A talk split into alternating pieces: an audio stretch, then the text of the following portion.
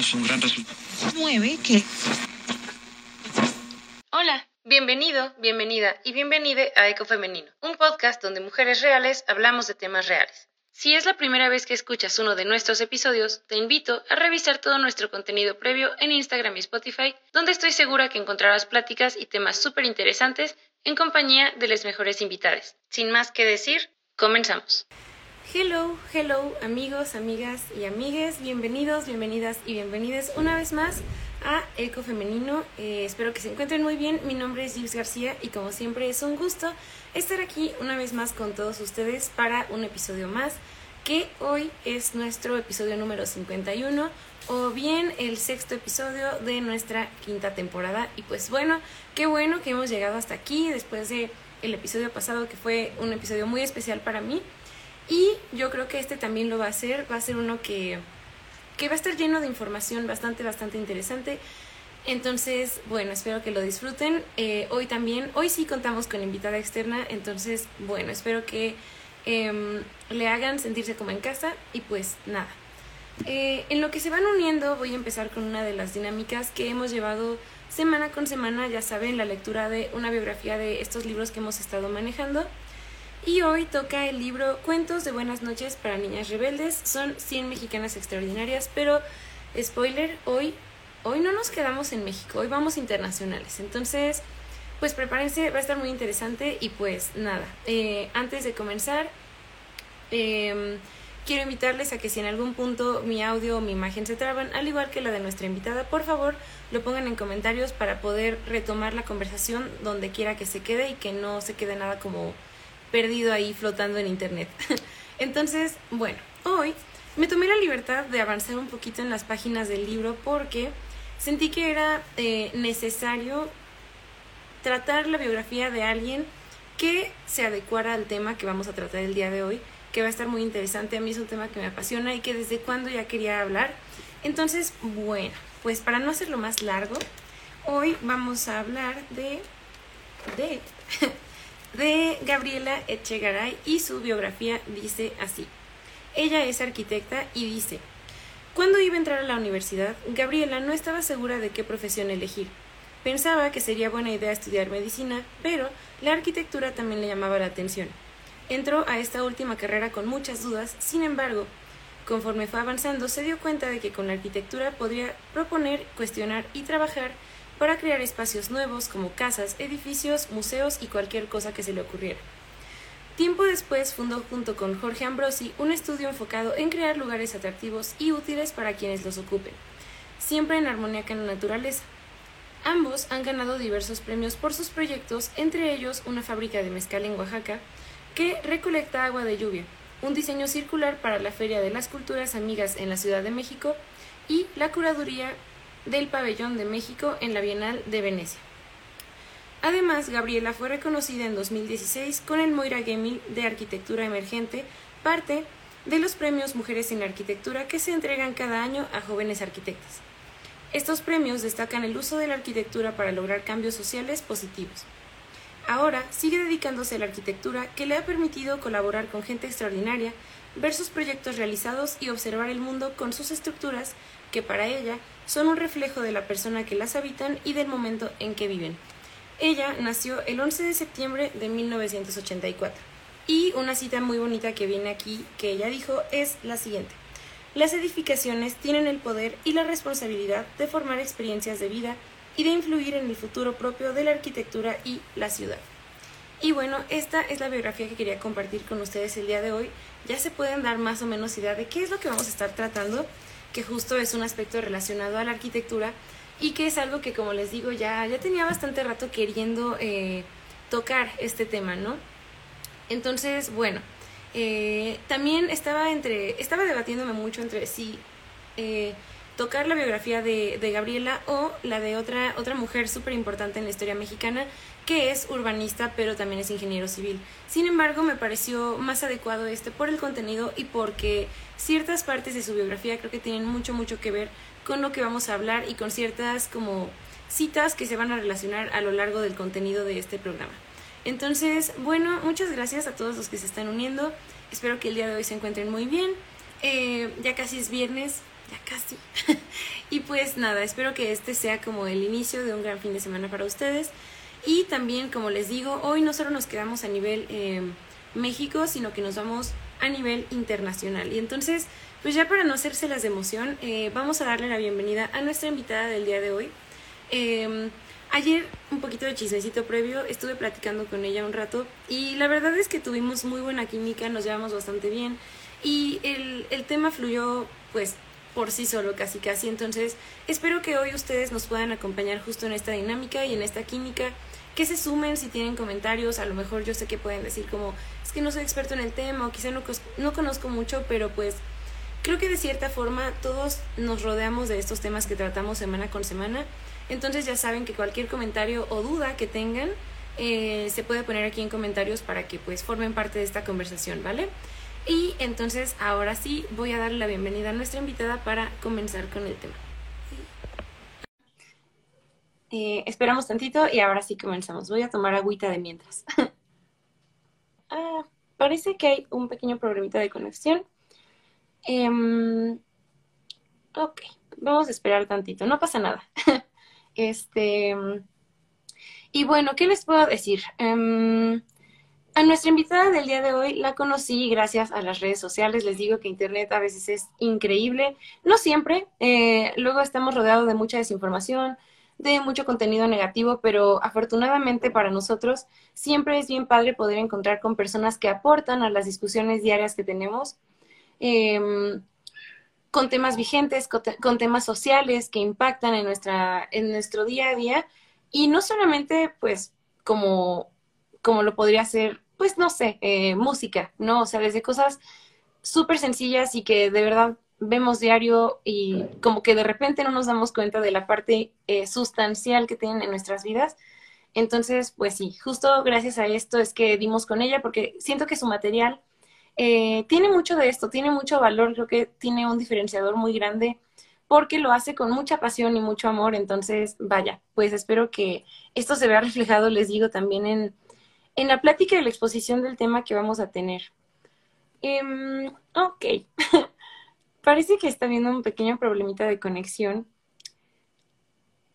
Pues bueno, voy a aprovechar ya que andamos aquí reunidos y en lo que pasa el tiempo, para leerles la otra biografía que quería compartir con ustedes. Les digo, o sea, Gabriela pues es arquitecta, pero también vamos a tratar otro tema que está relacionado con la otra biografía. Entonces les digo, por eso estaba como debatiéndome entre qué cosa íbamos a tratar.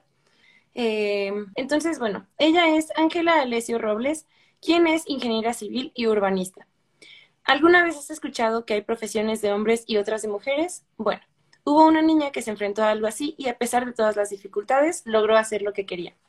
Ángela era una niña a la que le gustaba hacer planos, observar las construcciones, ver sus proyectos hechos realidad. Y claro, las matemáticas también le encantaban. Todo esto la llevó a estudiar ingeniería civil, una profesión en su mayoría de hombres, al igual que arquitectura. Antes de ella, había muy pocas mujeres que hubieran estudiado lo mismo. Ella dice: yo ingresé en 1937 a la carrera y solamente existía el antecedente de 4 mujeres. Ella terminó la licenciatura y se fue a Nueva York, donde se especializó en planeación y habitación urbana. Cuando regresó a México, comenzó a trabajar y fue una de las primeras mujeres en destacar en el sector público. Ella fue directora general de Planificación y directora del Plan para el Desarrollo Urbano del Distrito Federal, ahora Ciudad de México, que ahora, bueno, también estuvo a cargo de construcciones como la Torre Latinoamericana y el Autódromo Hermanos Rodríguez, ambos como súper emblemáticos de la ciudad. Algunos años más tarde se mudó a Monterrey, donde a su vez tuvo la oportunidad de dirigir proyectos grandes como la famosa Macroplaza. En 1965 fue nombrada la Mujer del Año. 3 años después recibió en París la presea de la Legión de Honor Nacional y en el decenio de los 70 fue designada la Mujer de la Década.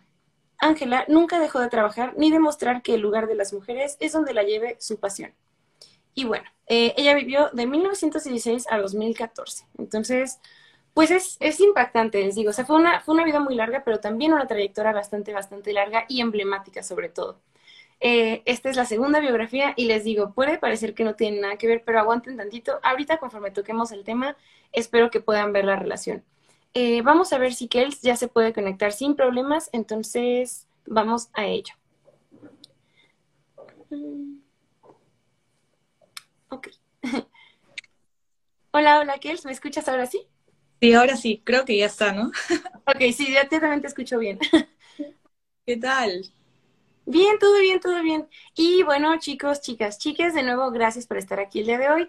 Y hoy, pues, hoy les quiero presentar a alguien muy especial. Ayer hablamos por primera vez como cara a cara y déjenme decirles, como les digo, que la química fluyó solita. Entonces, bueno, hoy les quiero presentar a Kels, pero su nombre completo es Kelly Leslie Ortiz, quien tiene 27 años y es arquitecta peruana, egresada de la Universidad de Lima. Entonces, Kels, muchísimas gracias por estar aquí el día de hoy, gracias por acceder y gracias por estar a pesar de un poquito los problemas de conexión. No, no te preocupes, más bien, hola a todos, cofemenino, muchas gracias más bien por invitarme, un placer. Sí, y justo... les decía que también casi siempre tenemos como invitados nacionales, pero me da muchísimo gusto haber encontrado contigo en redes sociales porque creo que, como te lo dije ayer, tu contenido siento que tiene mucho valor y sobre todo mucha aportación en torno al tema que vamos a tratar el día de hoy. Ay, gracias. Empecemos, me muero por empezar, de verdad. Claro que sí, y justamente... para los que estén familiarizados con el formato que manejamos o no, les explico que aquí lo que me gusta hacer es trazar como... esta línea en dos sentidos donde sí puedan familiarizarse con el tema, pero también se lleven un poquito, un pedazo de Kels el día de hoy, que puedan decir, oye, yo conozco un poquito de esta persona que estoy viendo. Y entonces, justamente por ahí me gustaría empezar.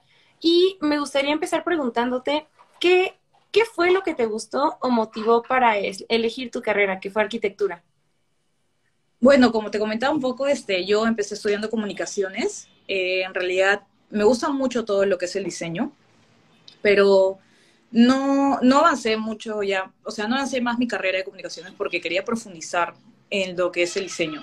Entonces, una vez que empecé a ir en los workshops de arquitectura, empecé a ver qué tanto impacto había en los diseños, ya, por ejemplo, de cualquier tipo de objeto, ¿no? Sea de una silla, de un instrumento, también que se pueden llegar a diseñar ciudades, y más que todo que la arquitectura no simplemente sea para algo bello o bonito, sino que podemos... tocar brechas sociales, brechas culturales, como que podemos luchar con la arquitectura, ¿no? Entonces, una vez que pude ver eso, dije, no, tengo que estudiar esto y me encantó, ¿no? Me encanta eso, me encanta porque, te digo, siento que la pasión que tienes por lo que estudiaste se te nota en todo lo que haces, o sea, se ve reflejada en todo y también en las pláticas que tenemos de repente como ajenas al tema que vamos a tratar el día de hoy, ¿no? Y también me gustaría preguntarte un poquito... si siempre tuviste esta perspectiva que ahora tienes o si más bien la fuiste descubriendo a base de tu experiencia en la facultad. No, en realidad todo fue a raíz de llevar la carrera de arquitectura. Es como que aprendes mucho, tantos temas privados, personales, como temas académicos, ¿no? En realidad es una carrera que te enseña bastante cómo sacrificarte, qué tanto tienes que luchar para algo, qué tanto tienes que averiguar algo para crear, ¿no? Que no podemos crear con una base cero, sino saber, leer, conocer. En realidad es algo que tomo bastante conciencia a lo largo de la carrera. Entonces eso hizo que mi vida tome un camino muy diferente, porque antes de hablar o de crear algo es como que ya tienes que tener mucha base para hablar de esto, ¿no? Siempre... no puedes hablar por hablar, ¿no? Entonces, o no puedes crear por crear. Siempre debe haber ahí un contexto, una base, estudiar, tener empatía también, ¿no? Entonces, es una carrera muy bonita y que te enseña muchas lecciones, de verdad. Ok. Vale. Entonces, bueno, ahora para quienes nos están viendo, me gustaría justo presentar, desenvolver el tema que vamos a tratar el día de hoy, que para quienes estén familiarizados o no con el tema hoy, vamos a hablar de urbanismo feminista, que entre Kels y yo ayer hablábamos que es una cuestión que de verdad es súper importante y que cada vez más debería ir tomando más importancia y más impacto en las vidas diarias, ¿no? Entonces, justamente, Kels, me gustaría también preguntarte un poquito cómo das con este tema, cómo das con el tema del urbanismo feminista y cuáles fueron como tus primeras impresiones al respecto. Ahorita, no se nos adelanten, ahorita vamos a llegar a la definición tal cual de esto. Bueno, mi primera aproximación con el tema es a través de un curso que llevé justo al final de mi carrera, que se llama Seminario de Urbanismo. Se trataba de un ejercicio que tenías que indagar de un tema polémico, o al menos un tema innovador, un tema súper, con un contexto moderno. Entonces, a raíz de investigaciones, yo también justo en ese tiempo estaba muy interesada en lo que era el feminismo, entonces empecé a buscar si esta rama también se dirigía con respecto a arquitectura, o si habían arquitectas feministas, y sí, fue justo eso, ¿no? Entonces encontré el término urbanismo feminista, o el urbanismo en realidad, y fue como que increíble porque hablaban mucho de la seguridad, hablaban de un tema que muchas mujeres lo tenemos normalizado, que es la inseguridad en la calle. Entonces, a partir de ahí, creé el podcast para el curso. Y bueno, y al final, justo te comentaba que al final del curso teníamos que entrevistar a un profesor, saber su opinión, y por casualidades solamente podíamos entrevistar a profesores heterosexuales, y es como que sus reacciones fueron bien polémicas, porque fueron negativas al primer instante que escucharon la palabra feminismo, ¿no? Es como que no se interesaban tanto en saber qué consistía, sino ya de frente había mucha negatividad con este tema. Cuando no, o sea, cuando ni siquiera dejaban explicarlo. Pero igual esa reacción funcionó, porque tanto fue la polémica de este profesor que al final fue a llevar a hablar de este tema con otros profesores para quejarse de, esta alumna está hablando de este tema, que por qué va a ser tan radical con esto, y los profesores como que, oye, pero es algo interesante, a ver, indaguemos, busquemos. Y al final, bueno, ahora, hace poco me he enterado que hay un taller que está trabajando bajo este concepto, que es como, el urbanismo con perspectiva de género. Y ahora están creando edificios que abarquen este tema, que estudien este concepto, para quienes van. Entonces sirvió de algo, ¿no? Ser polémico al menos con ese término, o que el profesor se le haya quedado y haya generado un debate, y funcionó, ¿no? Fue como que, fue tanto el impacto que al final llegó a que ahora sea parte de un curso, ¿no? Y todo parte de ahí, es muy interesante, ¿no? Sí, exactamente. Y como, fíjate, lo que decíamos, ¿no? Platicábamos, Kelsey y yo, que es bien curioso cómo de repente ramas que parece que no tienen nada que ver, en realidad tienen mucho en común, ¿no? O sea, Kelsey estudió arquitectura, yo estudié cine, y justo veíamos que en ambas carreras hay un dominio, más bien como que predominan los maestros que son varones heterosexuales, ¿no? Y que aparte ya tienen como de cierta edad para adelante, entonces es muy difícil que también conecten con temas nuevos y que se mantengan como vigentes, pero sobre todo como abiertos a cosas nuevas, ¿no? Y cosas que rompan como con su visión de la realidad. Y creo que es justo esto lo que te pasó, ¿no? En el sentido de, llegaste a cuestionar estas estructuras y pues, como dices, ¿no? De entrada, pues sí es como, ¿pero por qué? Y como dices, te andan ahí como echando hate, pero después, mira, o sea, ahí se nota el impacto, ¿no? Sí, en realidad, es por eso que el urbanismo feminista es como, se puede considerar como una toma de partido, ¿no? O sea, para dejar de normalizar estas cosas, para ya empezar a ver que hay brechas, hay una brecha social, hay algo que no está funcionando bien en la ciudad, ¿no? Desde el punto de que nos podamos sentir acosadas, desde el punto que no podamos salir a toda hora, porque,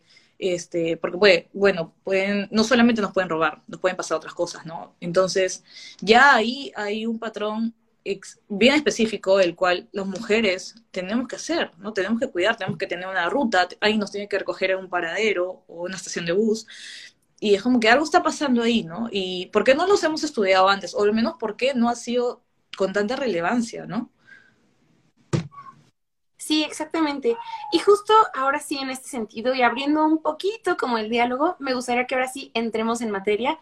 Y me gustaría empezar esta parte preguntándote de primera mano, vamos a dividir este término en dos. Por una parte el urbanismo y por otro el urbanismo feminista. Entonces, de entrada, si pudieras decirnos en tus palabras qué es el urbanismo y a qué se refiere. Claro, cuando hablamos de urbanismo, hablamos del estudio de la ciudad, ¿no? Cómo se organiza, cómo se planifica, saber qué es lo que está funcionando, qué no. El urbanismo siempre ha estado ahí, ¿no? Entonces, pero el problema es que el urbanismo no es estático. El urbanismo sí tiene que ser innovador, porque, les pongo un ejemplo, ¿no? La vida en la ciudad no es la misma desde antes de pandemia con después de pandemia, ¿no? Las horas, por ejemplo, las horas en que salen las personas en la noche ha cambiado mucho, el horario, las dinámicas, el flujo de personas en una avenida, en otra calle, eso ha cambiado, entonces siempre es cambiante. Y eso, que todavía ni hablamos del tema de cuando la ciudad se desborda, ¿no? Cuando la ciudad crece, porque ahí existen más dinámicas, ¿no? Entonces, ese es el urbanismo, ¿no? Estudia todos estos temas con respecto a la ciudad. Uh-huh. Ok, y justamente dentro de este tema de diseño y planeación, me gustaría preguntarte si tú crees que las ciudades actualmente están diseñadas para las mujeres. Bueno, si habrán leído ya algunos posts míos, no, las ciudades no están hechas para mujeres. ¿Por qué? Porque la primera mujer que se puede llegar a graduar de arquitecta es el año 1902. Actualmente, que ya estamos en el 2022, bajo un estudio a nivel mundial, solo el 10% de mujeres son jefas de estudios de arquitectos o estudios de planificación urbana, ¿no? Ah, uy, ¿se me escucha? ¿Se fue? ¿Se me fue? ¿Ahora sí? Un poquito. Te quedaste, solamente 10% son jefas, te quedaste en esa parte. Entonces, el 10%, solo el 10% son jefas. Entonces, ahí ya vemos que no ha habido mucho avance del año 1902 al 2022, ¿no? Entonces, ese es un punto. De ahí otro punto es que mayormente las ciudades en el año 1950, la mayoría de ciudades de Latinoamérica seguían un texto que era la Carta de Atenas, el cual lo escriben arquitectos varones, y esta Carta de Atenas está creada solamente para, bueno, en realidad especificaba en el movimiento del trabajador hacia su casa. Entonces, se crearon las vías de circulación, estas grandes avenidas que tienen en las ciudades, están hechas para que el hombre se movilice al trabajo, y de esta forma a otros puntos de trabajo, entonces, no para otra cosa. Entonces ya hemos seguido replicando y replicando, y eso que han pasado más de 50 años y seguimos en lo mismo. Y acá no se está tomando en cuenta de que existen otros usuarios, no solamente mujeres, ¿no? También adultos, mayores, niños. Entonces, y eso se ve reflejado, ¿no? Actualmente. Ok, justamente, y esa era como otra pregunta que te quería hacer, ¿no? O sea, vaya, el hecho de que, ok, las ciudades originalmente no estaban contempladas para el uso de mujeres y otras personas que no fueran varones cis hetero, ¿no? Entonces, justamente mi siguiente pregunta era, ¿cómo crees que influye en la vida de las mujeres y estos otros usuarios no contemplados el hecho de que las ciudades no estén diseñadas para ellos? Bueno, en realidad influye en nuestra calidad de vida. De por sí, si nosotros llegamos a tener una ciudad con mejores planificaciones o mejores intervenciones urbanas, nuestra calidad de vida como mujeres va a mejorar, ¿no? Y empezando por la seguridad, que la seguridad nadie se tiene que ganar la seguridad, es un derecho de por sí, ¿no? Tú tienes que sentirte seguro al caminar, a la hora que tú puedas. Entonces, si llegamos a trabajar con respecto a esta teoría que es el urbanismo feminista, nosotras en realidad vamos a poder llegar a saber, a sentir que la ciudad es neutra con nosotros, que no es agresiva, ¿no? Que más bien vamos a poder, por fin, tener lo mismo que se le puede dar a un hombre, ¿no? Que puede salir a caminar, que no solamente está expuesto al robo, sino que estamos expuestas a más cosas. Entonces, ahí hay una gran brecha, ¿no? Tenemos que ver qué soluciones, qué podemos hacer, pero siempre viendo de que cada ciudad funciona diferente, ¿no? Y cada uno tiene una historia de planificación urbana diferente también. Exactamente. Y justo respecto a esta historia de planificación, veía en uno de tus posts, ahorita que acabemos este en vivo, vamos a poner tus redes para que quienes no están familiarizados lo encuentren, porque son fichas muy rápidas de leer, pero también con una información bastante clara y concisa. Leía que justamente ponías que en el diseño de Lima no hubo mujeres involucradas, ¿no? Y entonces, justamente es como dices, ¿no? Esto se ve reflejado en cómo está trazada una ciudad, ¿no? Claro, cuando hablo, justo ese post, cuando hablaba de cómo Lima no está planificada por mujeres, en realidad es porque yo siempre me baso en el plan piloto de 1949, el cual es el que ha tenido más impacto con respecto a las vías, las avenidas que tiene Lima. Entonces, como te había comentado, ¿no? Está bajo el concepto universal, que es la Carta de Atenas. Uno, que no fue diseñado solamente para Lima, sino así se han diseñado otras ciudades. Entonces, si estamos diseñando para algo que no conocemos, ¿qué va a salir? ¿No? Que no tiene mucha lógica eso. De ahí empezar de que una vez que llegó esta Carta Atenas, se emplea bajo 4 hombres, ¿no? Los jefes de proyecto son 4 hombres y la mayoría arquitectos. Entonces, siempre tenía este enfoque capitalista, por así decirlo, enfoque del trabajador, ¿no? Entonces, no se llega a pensar. Ya más adelante que se ha querido dar, igual nunca ha habido una propuesta que sea netamente a lo que está buscando el urbanismo feminista, ¿no? Que sea de las mujeres. Entonces, ahí hay un gran vacío, ¿no? Exactamente. Y justamente, también antes de que, es que nunca falta, ¿no? Por si alguien, a lo mejor un día manda este podcast y alguien dice, es que eso qué, o sea, ¿por qué siempre las mujeres, no? Lo que decíamos ayer de que, es que ¿por qué solamente mujeres? ¿Por qué no consideran otras, no sé, neurodivergencias, otras necesidades? Justamente me gustaría, sé que existen varios tipos de diseño enfocados específicamente a distintas necesidades, como es la neuroarquitectura o la arquitectura curativa. Me gustaría si pudieras nada más como darnos como un establecimiento general de como distintas cosas que existen aparte del urbanismo feminista, solo para dejar en claro que también existen estos otros diseños. Claro, a ver, primero el urbanismo feminista no solamente es a las mujeres, ¿no? También hablamos de otras minorías como el adulto mayor, los niños, ¿no? Entonces, eso es como que está ramificado, está, no es simplemente, no es de manera singular, ¿no? Entonces, siempre que hablamos de conceptos de diseño, siempre tiene un porqué, ¿no? Un estudio científico que se base o estudio de experiencias. Así como existe el urbanismo feminista, también encontramos otros tipos de urbanismo que, por ejemplo, favorezcan la sostenibilidad, ¿no? Que, por ejemplo, me hablabas de ayer también de la ciudad de Ámsterdam, de Países Bajos, sobre cómo ellos se han enfocado en mejorar la sostenibilidad de la ciudad, ¿no? Entonces, cada ciudad debe tener un enfoque diferente, ¿no? Pero todo depende de a dónde apunte tu problemática. Entonces, ahí también va el estudio del diseño, ¿no? Que si diseñamos siempre debe haber un concepto detrás, como la neuroarquitectura, ¿no? Que tiene un porqué, de por qué, por ejemplo, tu cerebro asocia los colores cálidos con tranquilidad o los colores fríos con un diferente tipo de temperatura, ¿no? Entonces, siempre hay un estudio detrás, ¿no? Y es buenísimo leer los conceptos porque ya a partir de ahí tú puedes diseñar, ¿no? Puedes crear. Uh-huh. Exactamente. Y justo ahora sí, entrando bien en materia, me gustaría que definiéramos en general qué es el urbanismo feminista, qué es lo que sostiene y qué es lo que propone principalmente. Claro, el urbanismo feminista es el diseño en base a perspectiva de género, ¿no? Habla de por las minorías, principalmente por las mujeres, luego por los niños, el adulto mayor. En realidad, trata de combatir esta idea de que el urbanismo no es neutro, ¿no? Que no ha sido diseñado para nosotros. Actualmente no es una ciudad para nosotras, y entonces trata de combatir eso, ¿no? A través de diferentes intervenciones, a partir de un estudio que respalde este tipo de intervenciones que se quiere llegar a dar, ¿no? Ok. Y justamente en este sentido me gustaría que habláramos un poquito como tú lo llamaste, ¿no? Que era esta onda de historia y curiosidades del urbanismo feminista. Entonces, si pudieras como platicarnos un poquito para que entremos bien en contexto y estemos en la misma página.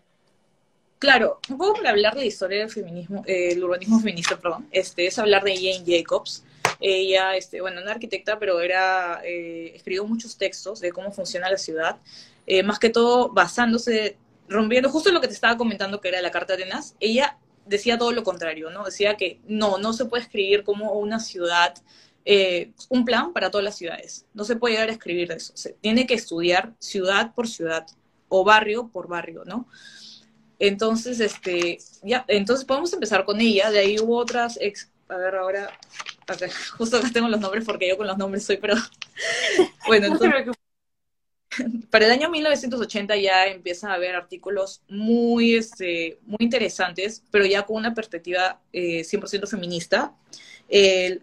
Luego, más adelante, ya para el año 84 aproximadamente, con Carolyn Whitzman, es la que, más que todo, yo creo que su artículo es el más importante porque habla de ciudades seguras. Ella da la primera crítica a que las ciudades, por ejemplo, no tienen el alumbrado correcto para que una mujer se sienta segura en la calle. Entonces, ya empiezan a haber estas pequeñas críticas con pequeñas observaciones, ¿no? O sea, la luz, el transporte, entonces ya se empieza a fomentar como que no, la ciudad no nos está garantizando eso, ¿no? Entonces, por ahí podemos empezar, hacemos hablar ya de urbanismo feminista, ¿no? Ya luego ya existen más textos de otras autoras canadienses, pero yo creo que todo se podría comenzar en ellas dos, ¿no? En Jane Jacobs y Carolyn Whitzman.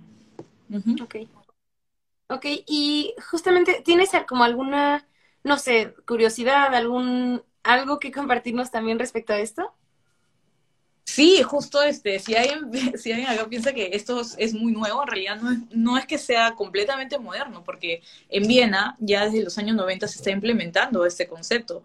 Se han hecho alrededor de 60 cambios, o sea, 60 proyectos para implementar y para hacer una ciudad con este enfoque, ¿no? Entonces, el urbanismo feminista no es que sea una idea progre, por así decirlo, o como que algo netamente de moda, ¿no? Sino que ya sí estudiado. Por ejemplo, en Viena, algunos proyectos que se han realizado es incrementar el alumbrado con respecto al estudio de los caminos que más recurren las mujeres, qué avenidas caminan más que todas las mujeres que circulan en la ciudad de noche, ¿no?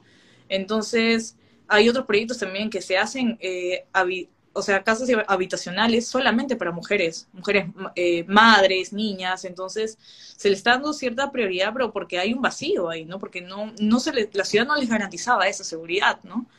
Entonces, este no es un término nuevo ni un concepto nuevo, sino ya se está llegando a hacer, ¿no?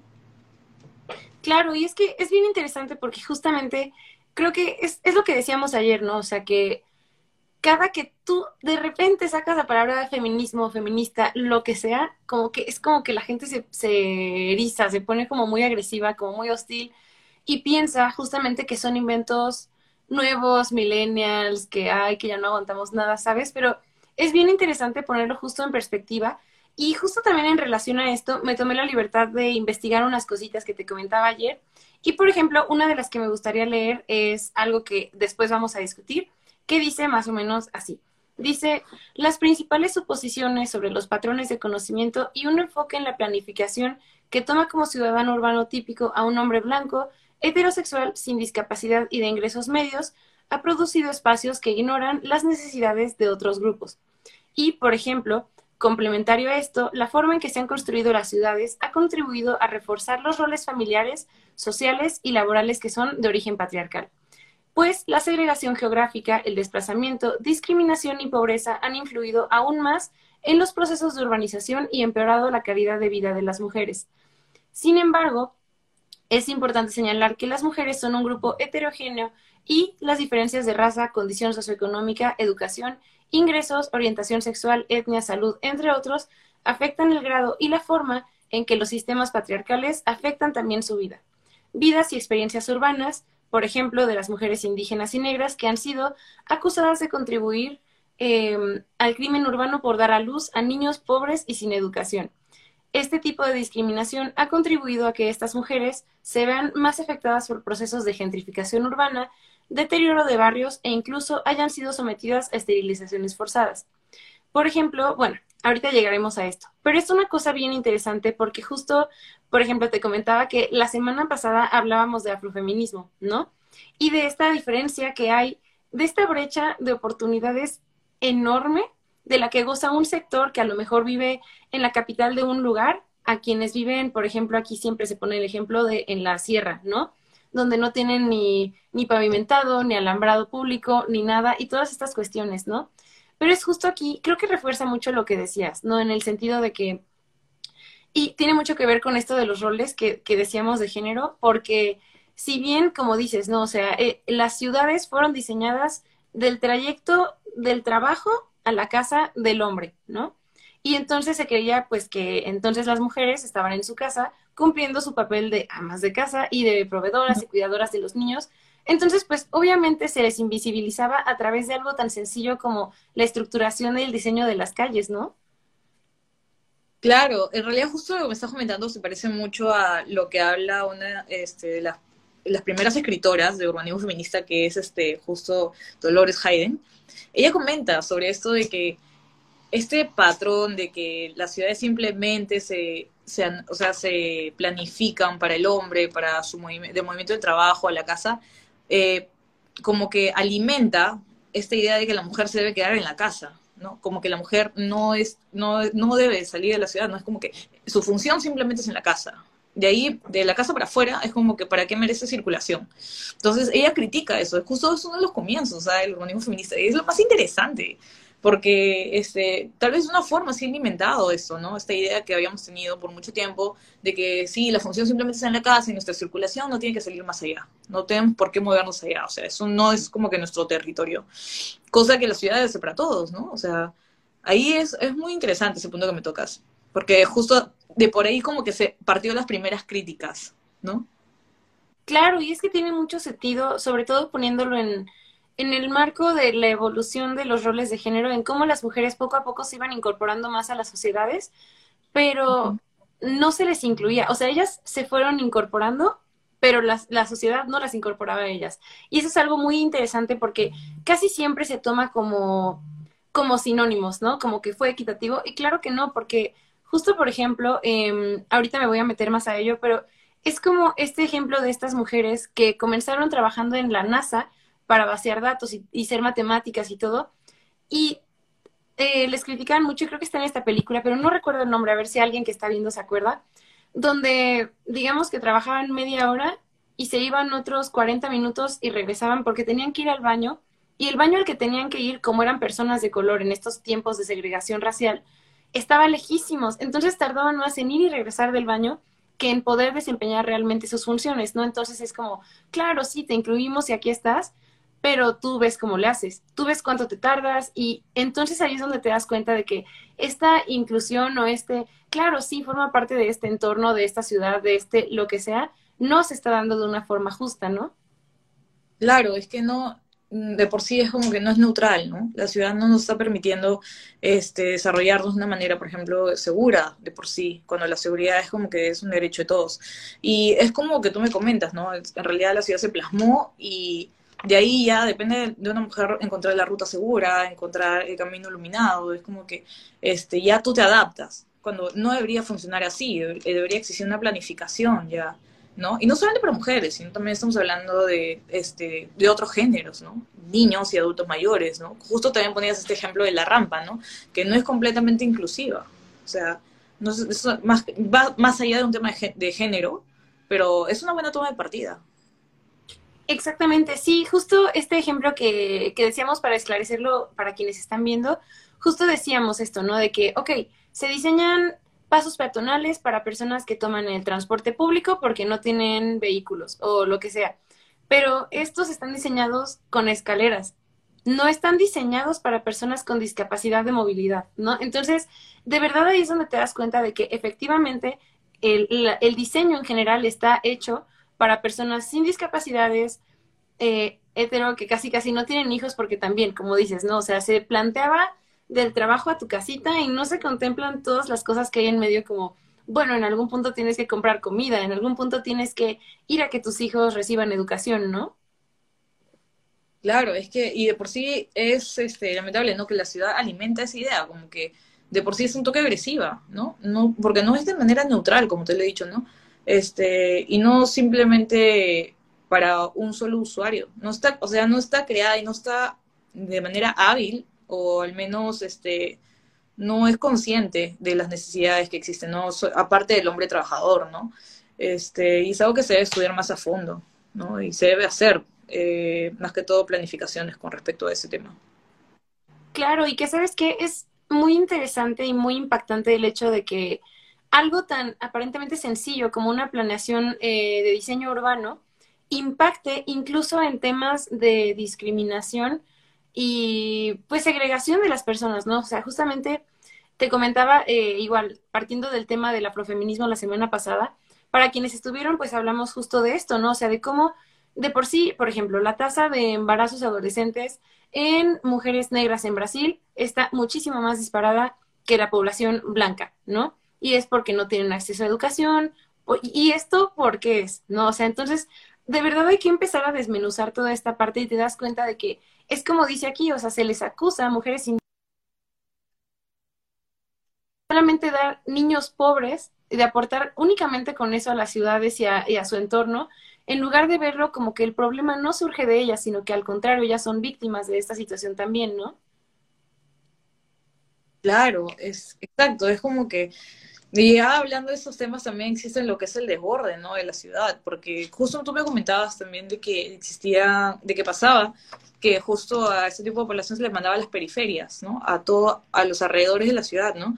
Y eso también es algo que surge de la planificación, porque cuando una ciudad se desborda es señal de que no existía una planificación, ¿no? ¿no? Al menos una de emergencia. Es como que simplemente es tierra, la tierra la agarras y es tierra de nadie, es como que tú puedes asegurarte un terreno, ¿no? Entonces, eso no está bien, ¿no? Porque al final las personas habitan sin ninguna planificación, simplemente es el punto de habitar y se adecúan a eso. Y más adelante ya se llega a tener estas conclusiones, o al menos estos factores que son factores de riesgo más que todo, o sea, llega a surgir lo que es el vandalismo, llega a surgir lo que, bueno, todo lo que es respecto a eso, ¿no? Ya más inseguridad, ¿no? Sí, exactamente, porque justo el entorno no les favorece una calidad de vida que sea, pues, por así decirlo, sustentable, ¿no? Donde se puedan desenvolver con la mejor integridad y el mayor acceso a recursos, ¿no? También justo elaborando un poquito más esto que mencionabas, una chica que estuvo aquí en el podcast, que se llama Luz Valdés, es gestora cultural y tal, ella además es odontóloga y en su servicio social tenía que ir a comunidades que estaban como muy metidas en los cerros y tal para darles atención médica, ¿no? Y luego les decía, ok, perfecto, aquí tienes tu papelito para la cita de seguimiento. Y de verdad para ellos es una maniobra larguísima y tarda muchísimo porque el centro de salud más cercano está a pie caminando a 2 horas, 2 horas y media y entonces te das cuenta de cómo todo es como un dominó, ¿no? O sea, la planeación que los orilla a tenerlos en la periferia y en la marginalidad, porque eso es lo que es, les hace alejarse de educación, de salud y de garantías tan básicas como la seguridad, ¿no? Claro, es que por sí, como tú dices, ¿no? Es un sistema, ¿no?, por el cual ni siquiera esto es por una brecha social de que sea una pelea entre hombres y mujeres, sino es que no es de por sí inclusiva con personas con otros tipos de trabajos, ¿no? Más que la que tener una persona que trabaja en una empresa, ¿no? Entonces ahí, desde que tenemos ya problemas de circulación con respecto a avenidas o caminos que no están de por sí bien definidos, ya ahí se refleja el problema de la planificación, es decir, o sea, no se está teniendo en cuenta eso, no se ha estudiado eso, entonces es algo que no puede seguir pasando con respecto a ciudades pequeñas, ciudades grandes, no solamente en la capital, ¿no? Porque también es otro tema, que a veces se enfoca todo en la capital y lo de afuera también importa, o sea, si acá no estamos teniendo, allá se adecua a lo que se puede. Y repiten los patrones que hacemos acá en la capital, como si fuera lo correcto, cuando no es lo correcto. Exactamente, yo creo que es muy fácil verlo desde afuera y decir, pues, si está así es porque así funciona, ¿no? En lugar de ¿cómo podemos mejorar esta estructura? O sea, ¿cómo podemos optimizarla y hacer que funcione y se adecue sobre todo a las distintas realidades, ¿no? Que es lo que platicábamos de que no se trata de, como decimos, homogeneizar tanto esto como lo platicábamos el movimiento feminista, ¿no? Es, sí somos mujeres todas, claro que sí, pero mi realidad como mujer cis, blanca, no es la misma que la de una persona indígena o una persona afromexicana, porque las oportunidades y el marco histórico es súper distinto, ¿no? Entonces es, como dices, crear una planeación adecuada de acuerdo al usuario, ¿no? Y de acuerdo a las realidades que se viven dentro de cada sector. Claro, por eso es que te comentaba, ¿no?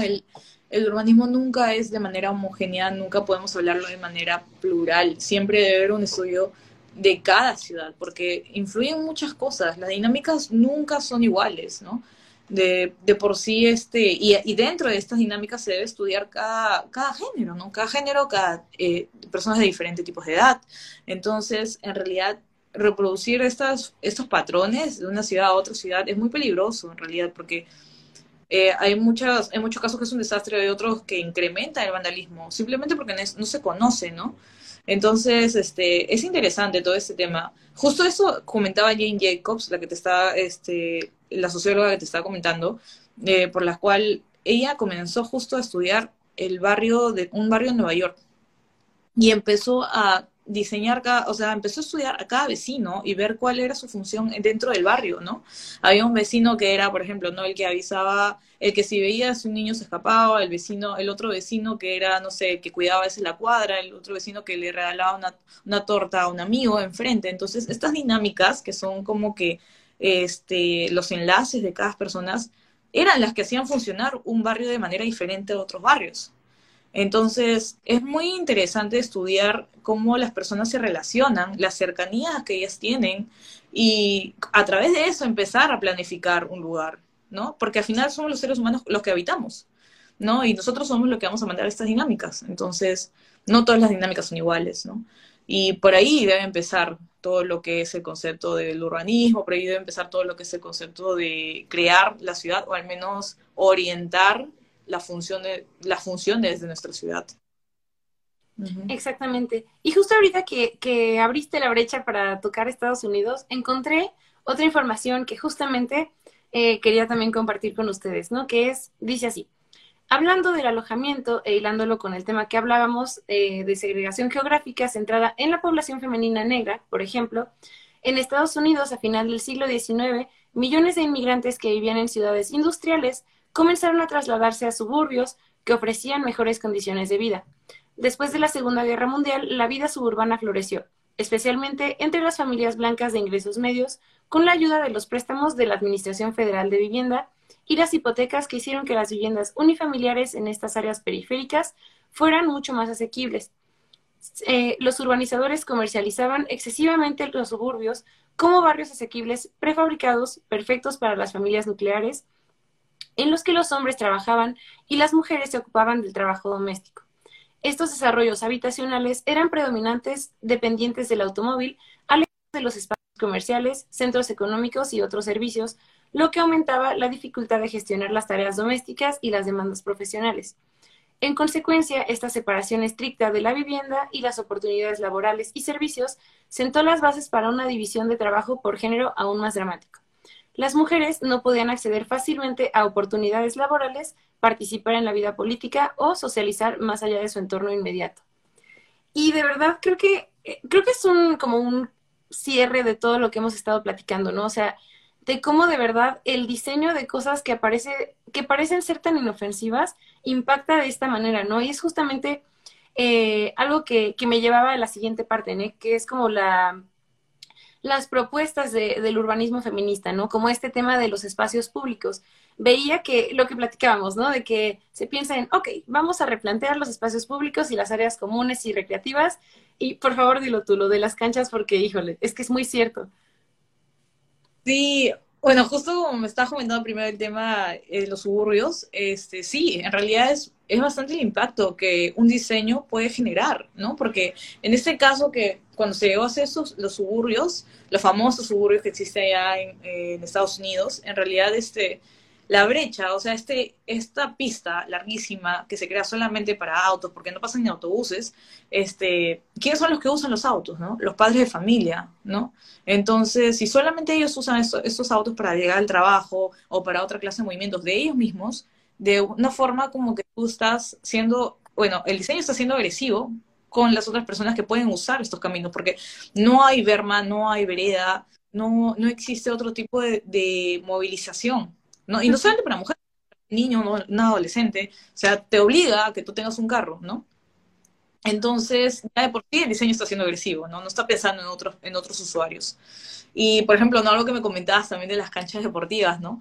Que en el momento que llega un político, ¿no? Y dice, yo voy a crear áreas recreativas para todos, y de esa forma se gana votos, pero al final su área recreativa, a primera instancia, y creo que no solamente los hombres, sino yo también, que te dicen áreas recreativas, tú piensas en cancha de fútbol. Entonces, voy a tener mi cancha de fútbol, pero ¿quiénes son los que juegan fútbol más que todo, no? Entonces, el urbanismo feminista habla de esto, ¿no? Porque como implementaron en Viena, que no solamente cancha de fútbol, se empezó a reemplazar este tipo de diseño por otros, ¿no? Otros deportes que mayormente lo hacían las mujeres o los niños o el adulto mayor, como salas de tai chi, otra cancha de vóley, entonces otros tipos de deporte. Y eso va, ¿no? que lo tenemos tan normalizado porque así ha funcionado las ciudades por mucho tiempo. Y entonces es por eso que el urbanismo feminista entra y quiebra esto, ¿no? Es como que dice, oye, esto no es normal, eso no debería ser así, o tal vez deberíamos probar otras cosas, ¿no? ¿Por qué principalmente pensamos solamente en canchas deportivas para fútbol, ¿no?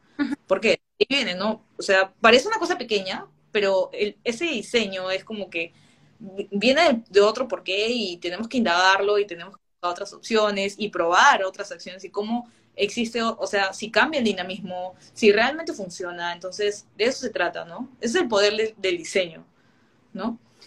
Sí, claro, completamente. Y que aparte, creo que este tema del fútbol, híjole, o sea, es que es un tema, fíjate, creo que esto no te lo platiqué ayer, pero a lo mejor ya escuchaste. Hace un par de meses hubo un incidente en un estadio donde entre, digamos, como dos porras de dos equipos rivales, interpretaron uno de los escenarios de mayor violencia que se han vivido dentro del ámbito deportivo. No los deportistas, las porras de cada equipo.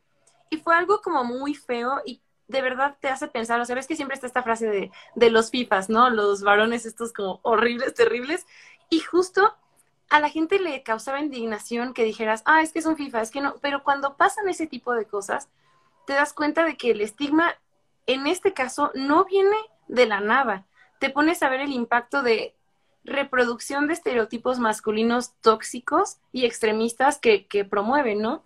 Y es justamente una cosa como muy interesante porque yo aquí me podría debrayar horas, pero creo que como el impacto y lo visible ahí está, ¿no? O sea, no es como un imaginario colectivo, es algo que está ahí, que se puede ver. Entonces, justamente el explorar toda esta parte y decir, oye, y si ahora en lugar de fútbol, como dices, vóley, tai chi, lo que sea, te empieza a hacer darte cuenta de que no tienes solamente un tipo de usuario de la ciudad, ¿no? Que podría ser un FIFA promedio, sino que tienes mujeres, tienes adultos mayores que también quieren mantener su estado de salud y convivir también, ¿no? Porque también el tema de la socialización es algo que se olvida mucho. Claro, y eso se trata, ¿no? Pero eso es un estudio, en realidad es un tema muy interesante de todo lo que genera, toda la dinámica que genera un estadio, lo que tú me dices, porque es como que nos ponemos a pensar cómo un espacio, también puede, o sea, cómo un espacio se siente seguro para pelear, ¿no? O sea, cómo una persona se siente segura, o sea, sabes que en el estadio puedes pelear y que te provoca de una forma como que te incentiva a ser parte de la pelea. Entonces, ahí también sería un estudio bien interesante, ¿no? Saber qué es, o sea, qué clase de material existe en este estadio que tú me estás comentando, qué clase de pavimento, qué clase de iluminación hay ahí, ¿no? Para que las personas se sientan, al menos estos hombres que me estás contando, se sientan seguros de que eso es una zona de pelea.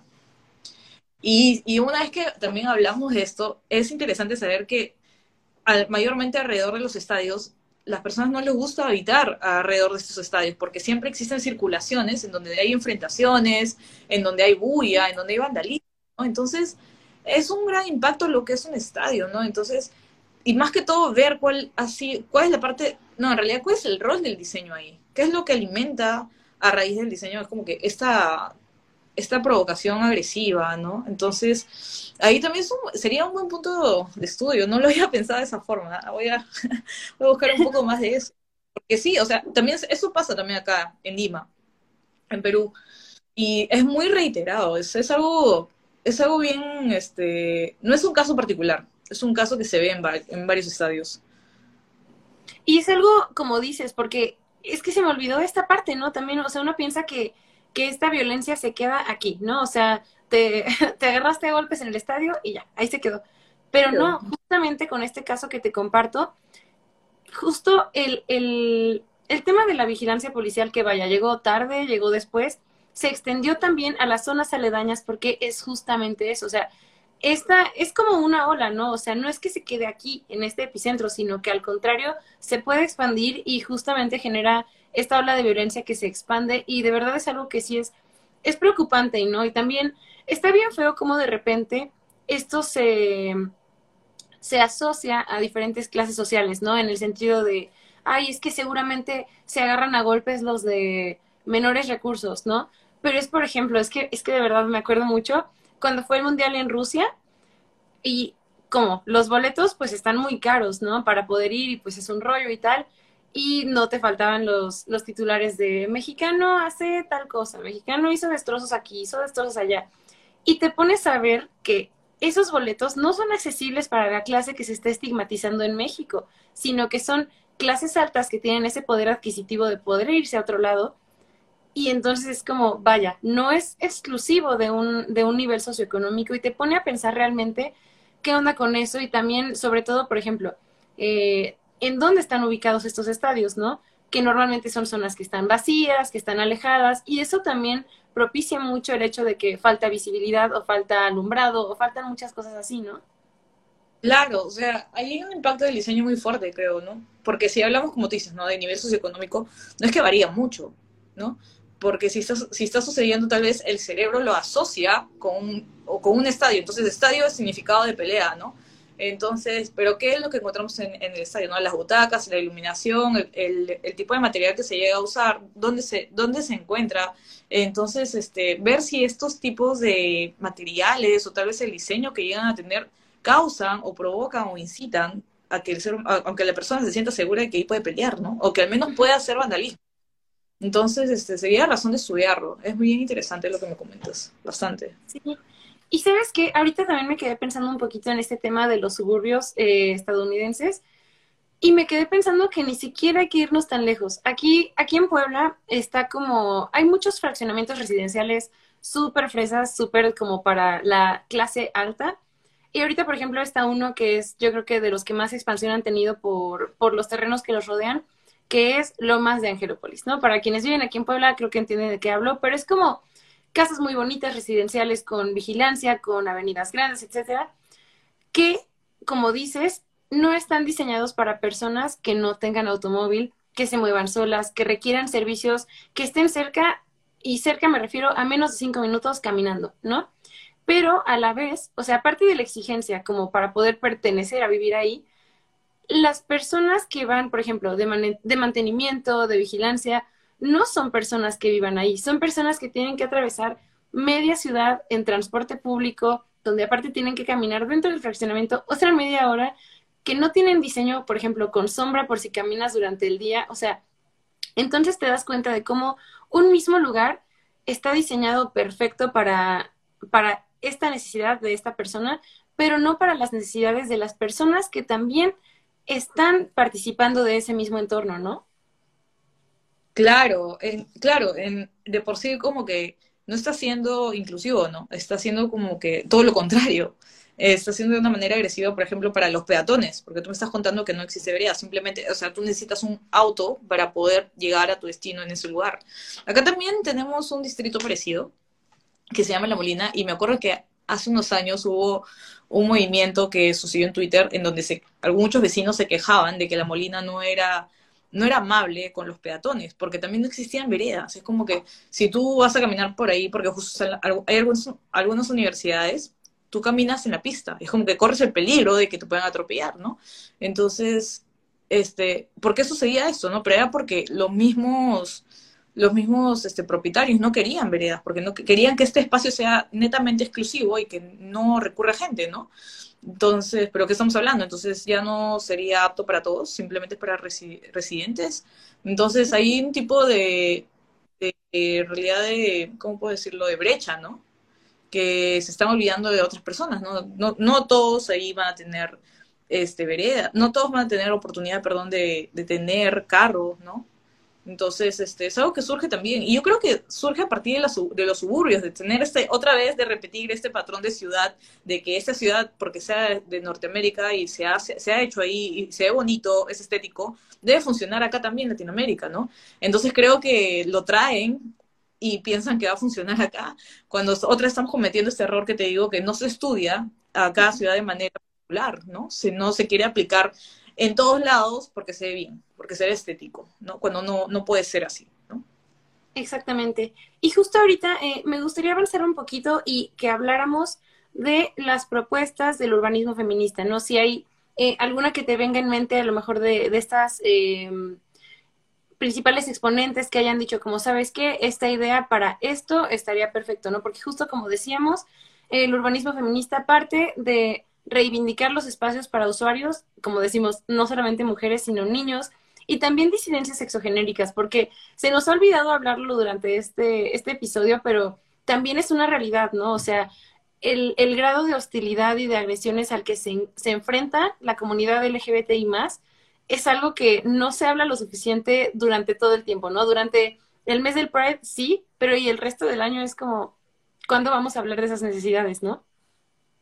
Exacto, también es otro tema que, bueno, sí he podido leer algunos artículos sobre eso, sí he visto que se está como que está tomando ahora sí más fuerza con respecto al año pasado, porque también busqué información, pero con respecto a, me estabas comentando de propuestas de urbanismo feminista, hay uno que me interesa mucho, es el cual habla de estudiar, por ejemplo, los recorridos que hace la mujer a altas horas de la noche, ¿no? Uh-huh. Entonces, habla de una implementación de luminarias, ¿no? De tener bien trazados estos caminos que mayormente se tiene, y nada, crear completamente iluminación, bueno, más que todo instalar iluminación suficiente para que esa persona se sienta segura, una mujer se sienta segura, y también que eso lleguen a tener los paraderos, ¿no? Para que llegue a tener conexión con los tipos de transporte.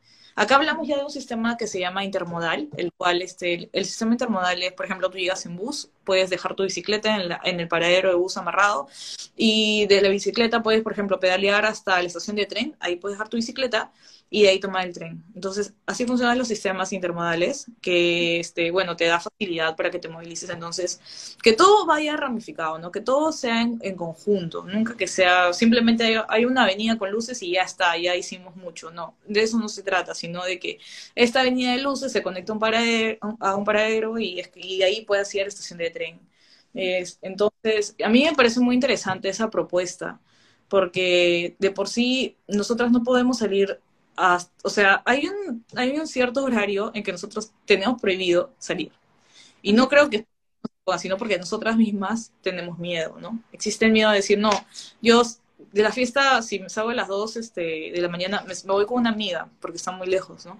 O no puedo salir más de las 11 porque el último bus, no sé, va a estar oscuro el paradero, o va a estar como que medio solitario el camino, o no puedo pasar por ese puente peatonal porque me pueden hacer algo, está muy oscuro, ¿no? Entonces, hay temas ahí que nosotras más que todo no lo vemos normal, y no está bien, porque nosotros deberíamos tomar cualquier ruta, es más, la ruta más fácil para nosotros, pero a veces hasta tenemos que hacer que ahí nos espere en la estación del bus para llegar seguras.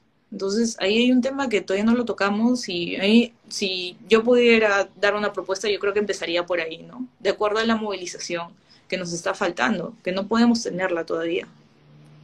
Completamente. Justamente te iba a decir que nos faltaba tocar el tema de la inseguridad en la calle, pero también del acoso, ¿no? Y fíjate, antes de entrar de lleno a eso, me recordaste mucho que ahorita creo que se estaba discutiendo aquí en México si se eliminaba el horario de verano, que es como mover esta cosa de las horas para poder optimizar el día, etcétera, y se estaba discutiendo porque se decía que no era tan útil, que realmente no te ahorra bastante energía y tal.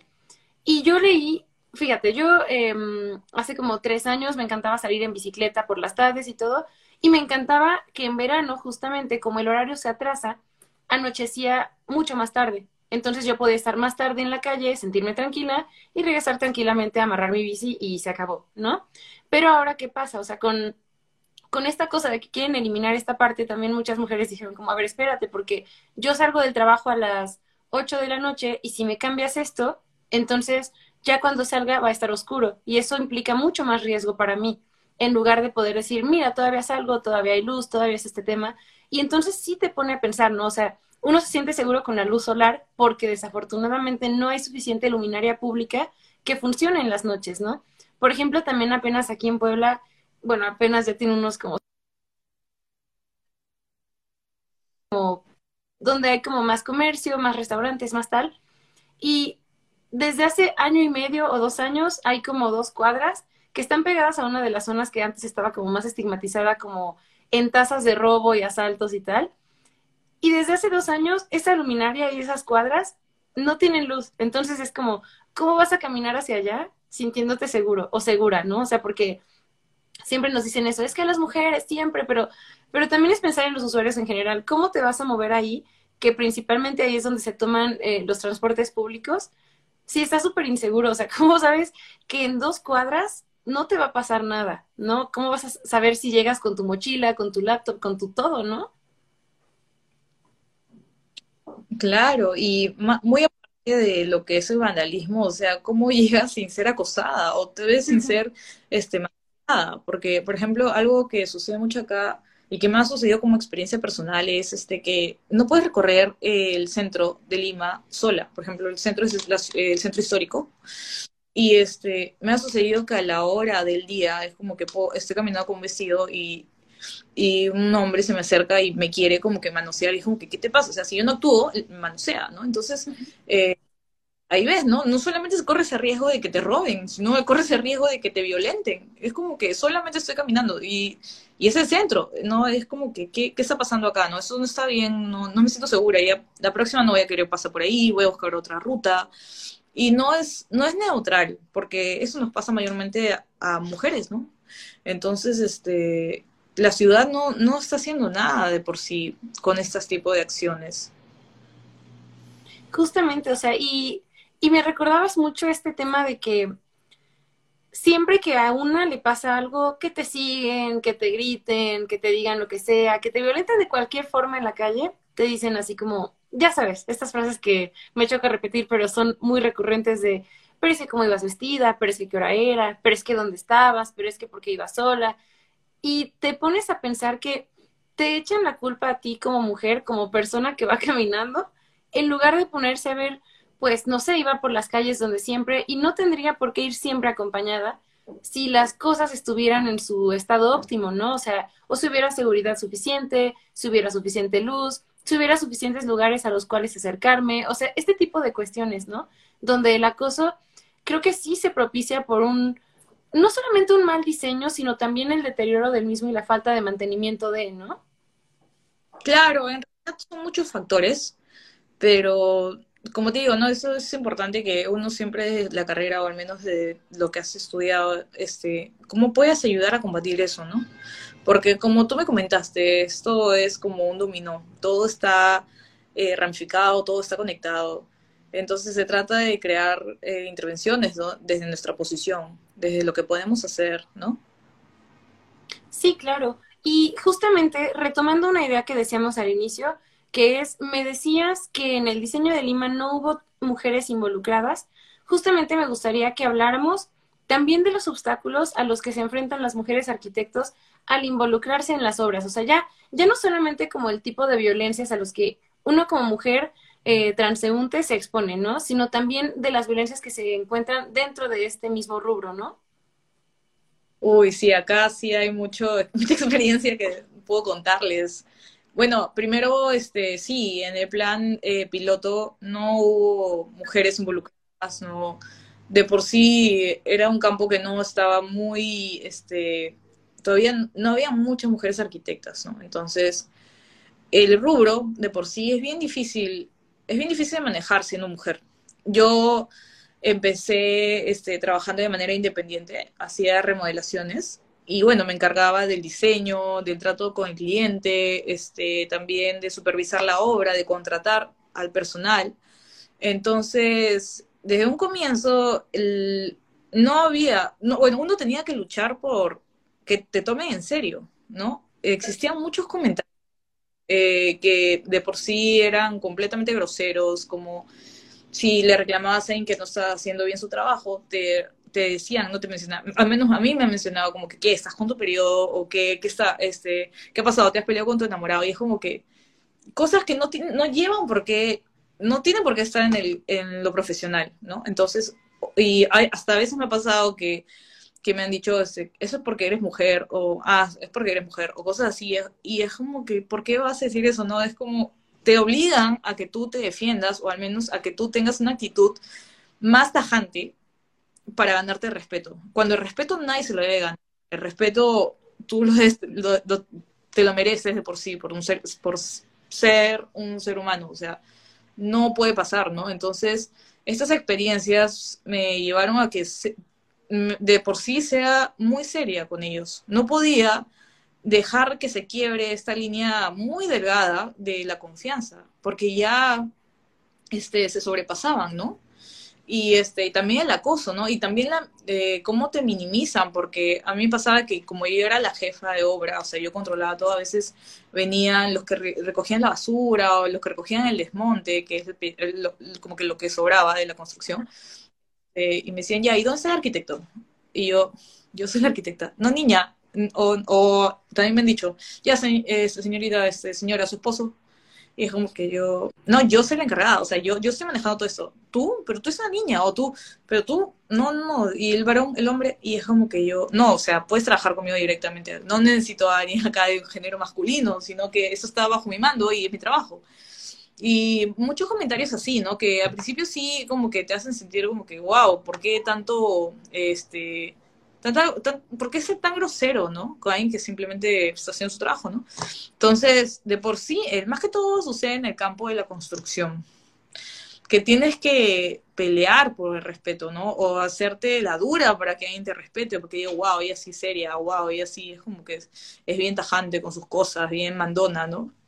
Porque cuando simplemente estás haciendo tu trabajo, simplemente es como que estás llamando la atención a alguien porque no ha hecho bien su trabajo y es como que ya mandona, no, ya creída, no, tajante. Entonces, ahí hay algo que se tiene algo que tiene que cambiar, ¿no? Y estamos hablando más que todo de hombres mayores, ¿no? Que son de los 50 o de los 40 años para arriba. Entonces, yo sí no estoy muy segura si es porque recién estamos como que abundando, actualmente hay más arquitectas mujeres acá en Perú, o no sé si sea por otra razón, pero eso es lo malo, ¿no? Como que tienes que luchar por el respeto cuando nunca debería ser así, el respeto es lo básico, ¿no? Claro, y que aparte, ¿sabes qué? Esa es otra que decías, ¿no? O sea, te obligan a que te pongas como más ruda para defenderte, pero en el momento en que ya caes en eso, te tachan de, no, es que es bien pesada para trabajar. Y entonces es como, de ninguna forma los tienes contentos, porque si no te minimizan, si no te ignoran, si no se sobrepasan contigo, y del otro lado, es como lo mismo, pero con miedito de que los caches, ¿sabes? De que te des cuenta de que en realidad están diciendo esas cosas de ti, todo. Claro, y otro punto también que creo que es importante aclarar, que cuando trabajas de manera independiente, a veces es, yo no puedo ir, por ejemplo, a una primera visita a una casa de campo que está fuera de la ciudad sola, ¿no? Porque me expongo a que me puedan pasar algo, o a que haya una violación, o exista otro tipo de violencia. Entonces, se cierran, como que bajan las posibilidades de empleo que tienes. De una forma te cierras a otras oportunidades, ¿no? Porque no puedes movilizarte sola, no puedes llegar al destino y estar sola con esa persona. Entonces, de una forma, pierdes trabajo, ¿no? Porque si no encuentras compañía, no encuentras a alguien que te quiera acompañar, o sea, no puedes aceptar el trabajo. Entonces, ahí hay una gran diferencia, ¿no? Porque siendo varón creo que sería completamente diferente, ¿no? Sí, claro, yo creo que ahí las preocupaciones irían en torno a otra cosa y no a algo tan básico como tu seguridad, tu integridad física, ¿no? Porque sí, sí es algo... Y es que, por ejemplo, o sea, luego también piensan como, ah, bueno, pero es que te puedes ir en auto tú sola, ¿no? Pero es como, sí, claro, de que, o sea, de poder puedo, ¿no? Pero de que sea la cosa más segura, de que eso garantice mi seguridad, o sea, el hecho de que yo vaya en un vehículo sola garantice mi seguridad más que ir en transporte público, el porcentaje debe ser mínimo, porque... El factor de riesgo más grande, uno lo trae siempre consigo, ¿no? Que es el tema de ser mujer. O sea, y es desafortunado y es tristísimo que se siga viendo esto como una debilidad. Sí, es siempre creo que, al menos en el campo de obra, lo que es trabajo de campo, perdón, va a suceder esto de que no saben si eres emocional o simplemente estás exigiendo lo que el buen trabajo, ¿no? Ya es como que acostumbrarte a estos comentarios, cosa que tampoco no está para nada bien, porque al final, ¿qué está pasando? No, como que no soy un ser racional, solamente soy un ser emocional, y ahí se... Sí, justamente, y justo en este sentido, me gustaría que dice que según el Departamento de Mujeres Arquitectura de la AIA, en 1958 solo el 1% de los arquitectos registrados eran mujeres. En 1999 este número ascendió a 13.5 y hoy solamente el 17% de arquitectos registrados son mujeres. Y dice, las mujeres en el campo continúan enfrentándose a desafíos como hacer que se escuchen sus voces, encontrar techos de cristal y ser excluidas de los puestos de liderazgo. Y este concepto de los techos de cristal es algo muy nuevo para mí, pero se me hizo algo muy interesante, que es justamente las mujeres que dentro de todo este esquema de ya pasaste la raza, ya pasaste clase, ya pasaste tal, estás hasta arriba, estás cerquita de la superficie, pero siempre va a haber algo que te distancie. Y este es el techo de cristal, esto es la ilusión de que estás arriba, pero siempre arriba de ti están otros hombres. Siempre arriba de ti está esta brecha, esta estadística donde no perteneces, donde algo te sigue alejando del lugar que tanto te ha costado pues trabajar, ¿no?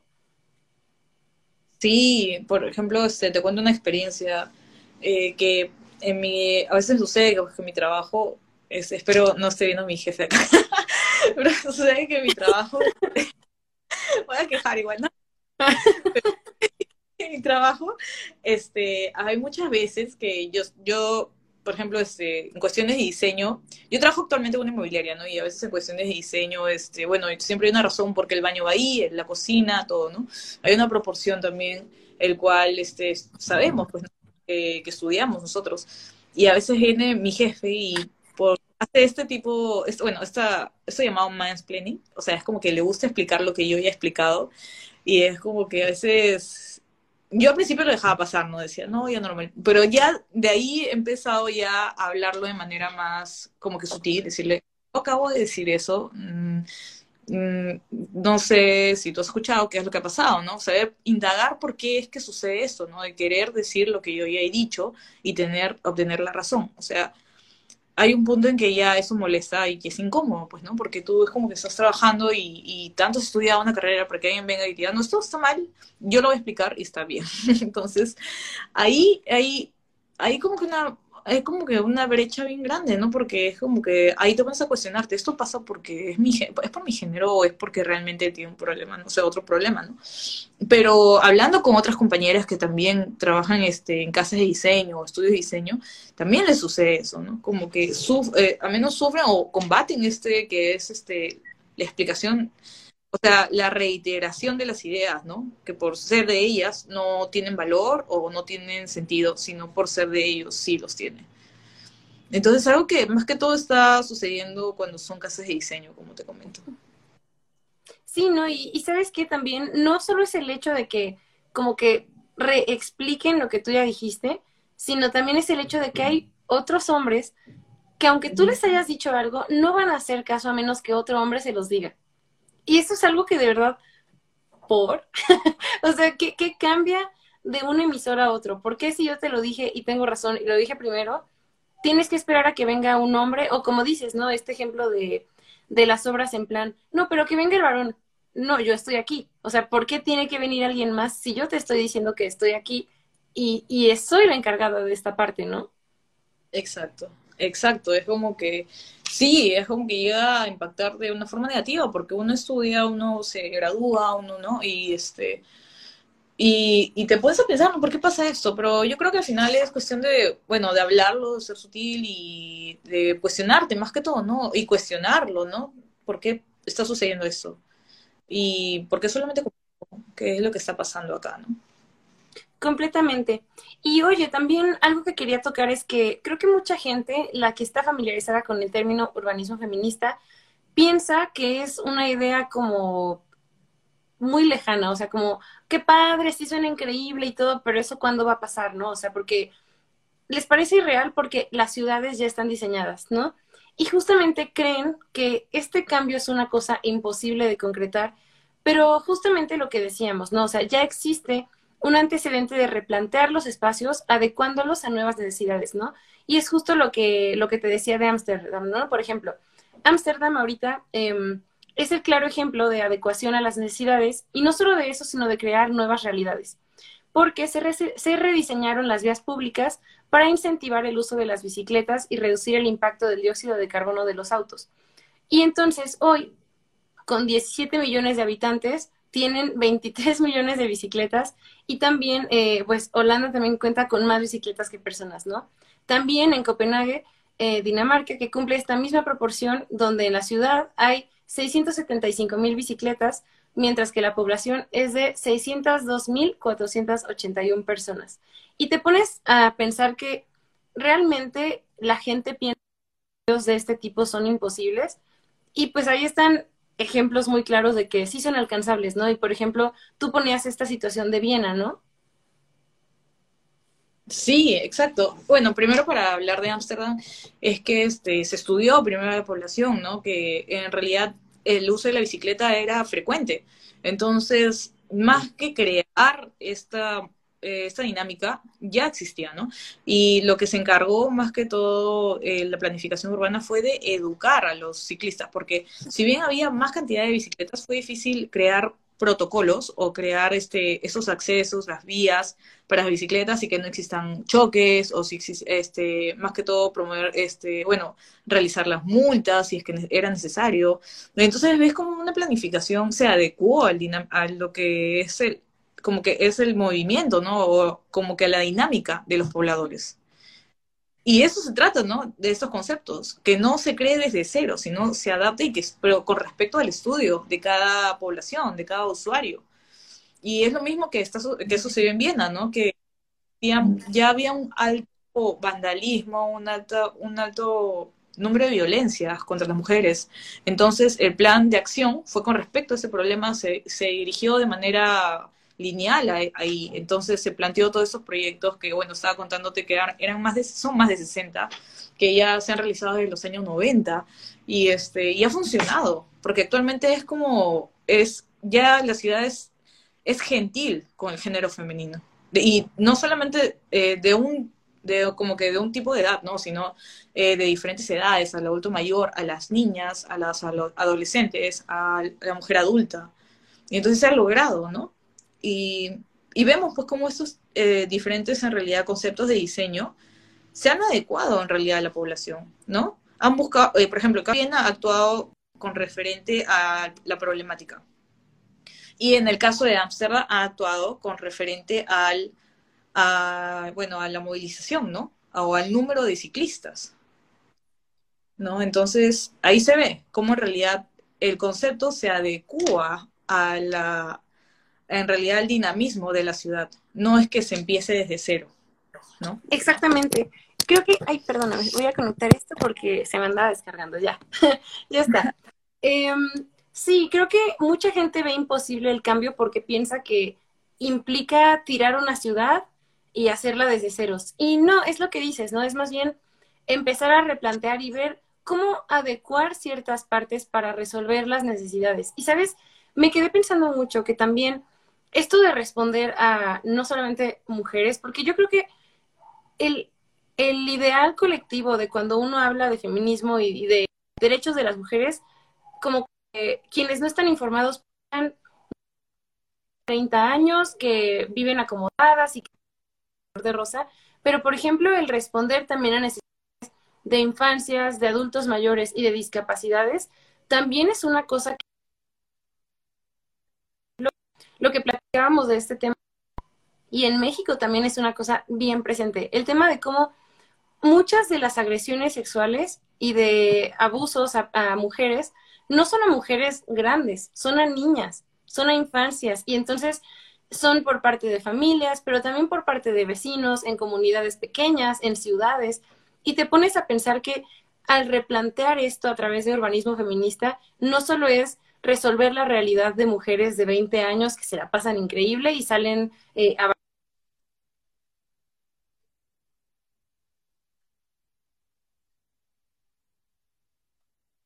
Uy, se te está cortando.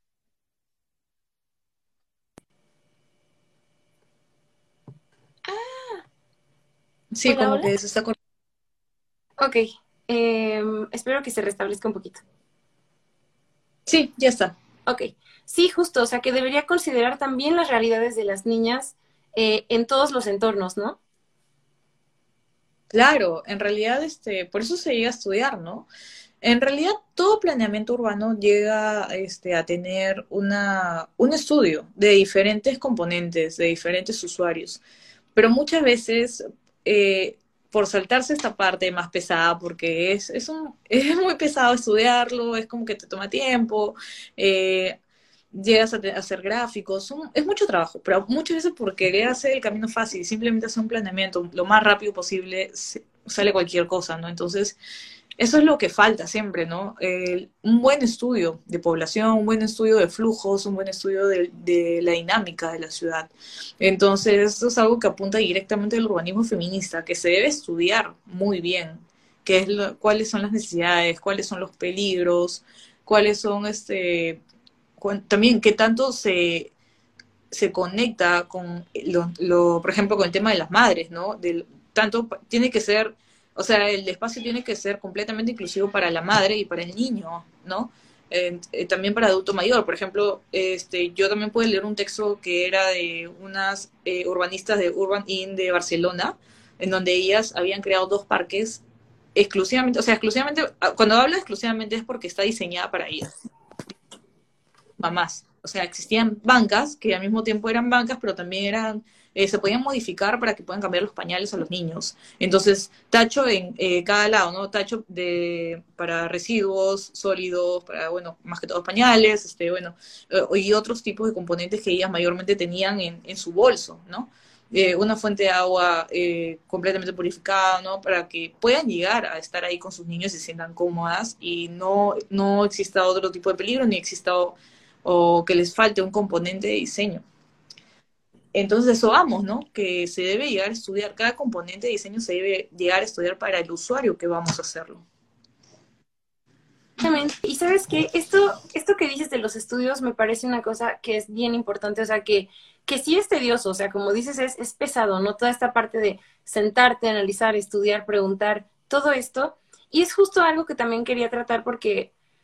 Creo que mucha gente piensa como, vaya, que los ejemplos que estamos dando son de primer mundo, ¿no? Entonces es como, pues por algo en Latinoamérica no pasa, ¿no?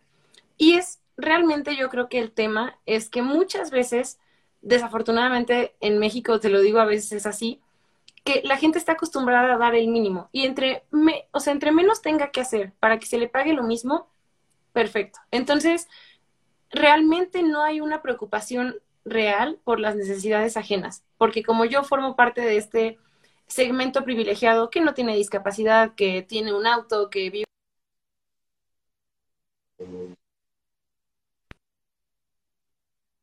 Realmente sea el estudio de estas cosas para poder replantear todo este esquema, ¿no? Claro, es que, como dicen, ¿no? O sea, si no te pasa a ti, no te das cuenta de lo que está faltando, ¿no? Me acuerdo que un ejercicio que justo mi profesor también que te estaba contando, con el que llevé el seminario de urbanismo, él me acuerdo que tenía un ejercicio en especial que era en grupos, o sea, una persona se tiene que sentar en una silla de ruedas y ver qué tan accesible es el paradero, ¿cómo puedo comentarte? Venir desde 6 cuadras a la derecha de mi universidad y ver qué tan accesibles son las pistas para una persona con discapacidad. O sea, tenías que movilizarte con la silla de ruedas, con la ayuda solamente de una persona, y tenías que grabarte y ver qué tanto podías, o sea, qué tanto podías movilizarte, ¿no? Si te tenían que cargar, si había las rampas necesarias, si el óvalo, justo enfrente de mi universidad hay un óvalo de carros, y Dios, pasar por ahí, o sea, haciendo peatón, caminando, es simplemente difícil. Y cuando una persona con discapacidad intentaba, o sea, tú sentada en la silla de ruedas, pasar, te demoras que 40 minutos, esperar que los carros te den pase o esperar que deje pasar carros. Y eso, que tenías que irte hasta la otra esquina porque en la otra esquina estaba la rampa, porque si no tenías que saltar la vereda. Entonces, ahí te das cuenta, ¿no? Que a veces, porque a uno no le pasa, piensas que todo está bien. Y cuando no es así, ¿no?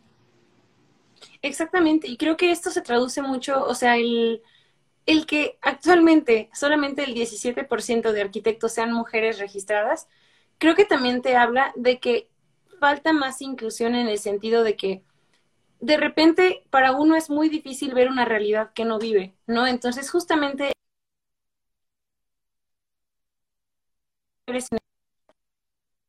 se tenga que sacudir a estas cosas y empiece a considerar, como dices, ¿no? O sea, el hecho de diseñar bancas que sean capaces de sostener la maternidad, la adultez, la niñez, todas estas cuestiones que también son importantísimas. O sea, yo ponía el ejemplo más básico, que es, vas a un baño público, un cubículo, y tiene que tener una cosita en la puerta para la bolsa, porque si no estás ahí maniobrando y que o sea, es imposible, ¿no? Entonces, desde una cosa tan sencilla como un ganchito en la puerta, puedes cambiar y trastocar la realidad de las personas para bien, ¿no?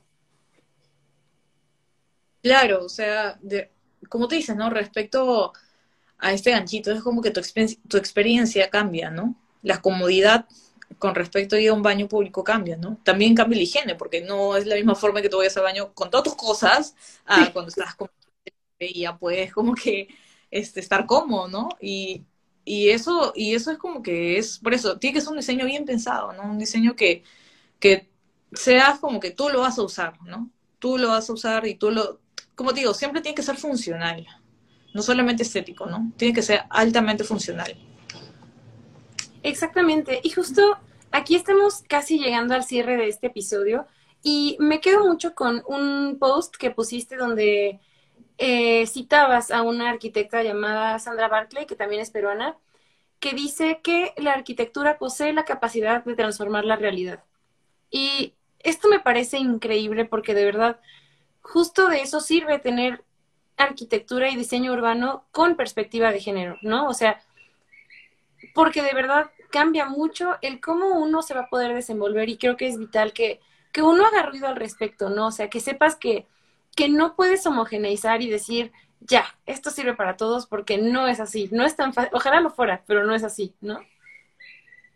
Claro, como te digo, el diseño siempre es de manera singular y siempre debe haber un estudio. Y eso es algo que hablo mucho en mi página, en mi blog, que es que a veces para hablar temas de arquitectura no tiene por qué ser de manera académica, ¿no? Podemos llegar de otras formas. El problema, como te comentaba José Lía ayer, es que a veces los arquitectos hablamos con jergas que nosotros hablamos, o sea, con nuestras propias palabras técnicas, y tanto lo vemos eso en la carrera, que a veces nos olvidamos cuando salimos ya a la vida real, al campo de trabajo, y a veces nos olvidamos que nuestro lenguaje no es el mismo de las personas de otras carreras, de otras edades, y es como que eso se tiene que trabajar, y es como que no hay un puente, porque es necesario saber expresarnos, es necesario darnos a entender qué es arquitectura, ¿no? Por ejemplo, creo que muchas personas por arquitectura entienden de que un edificio bonito, un edificio de 20 pisos, cuando arquitectura también es el urbanismo feminista, también el urbanismo social, ¿no? También hay formas en que se puede saber una cultura a través de la arquitectura. O tal vez hay museos también que como que son como representan, por ejemplo, la pérdida de un pueblo a través de la arquitectura. Entonces, la arquitectura es una forma de expresarnos, ¿no? Y algo que tocamos bastante en el blog es eso, ¿no? Que queremos llegar a diferentes públicos, ¿no? No queremos que la arquitectura sea para todos, ¿no? No que solamente sea para arquitectos, sino que sea un curso, y que sea un conocimiento, pero universal, ¿no? Que tú quieras aprender y que sepas de que en la esquina de tu cuarto el tipo de silla que tú tienes es porque ha tenido un concepto detrás, porque ha tenido una estética detrás. O sea, hay todo un concepto ahí que tú no sabes qué está pasando, ¿no? Es muy interesante todo ese tema. Entonces, de eso se trata siempre. Sí, completamente. Y que, ¿sabes qué? Eso es algo como que en lo que veo que, por ejemplo, el cine es igual, pero es como es este arte conceptual y ya sabes, ah, es sublime, esto sí es cine, esto no es cine.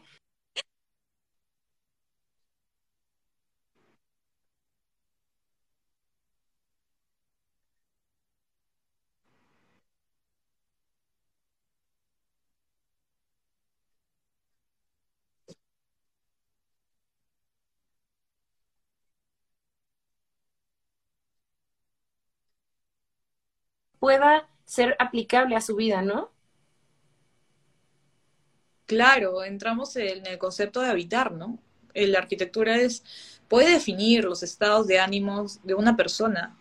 Algo que también te había comentado que, por ejemplo, cada publicación que yo tengo en mi blog va de acuerdo a un episodio de mi vida, ¿no?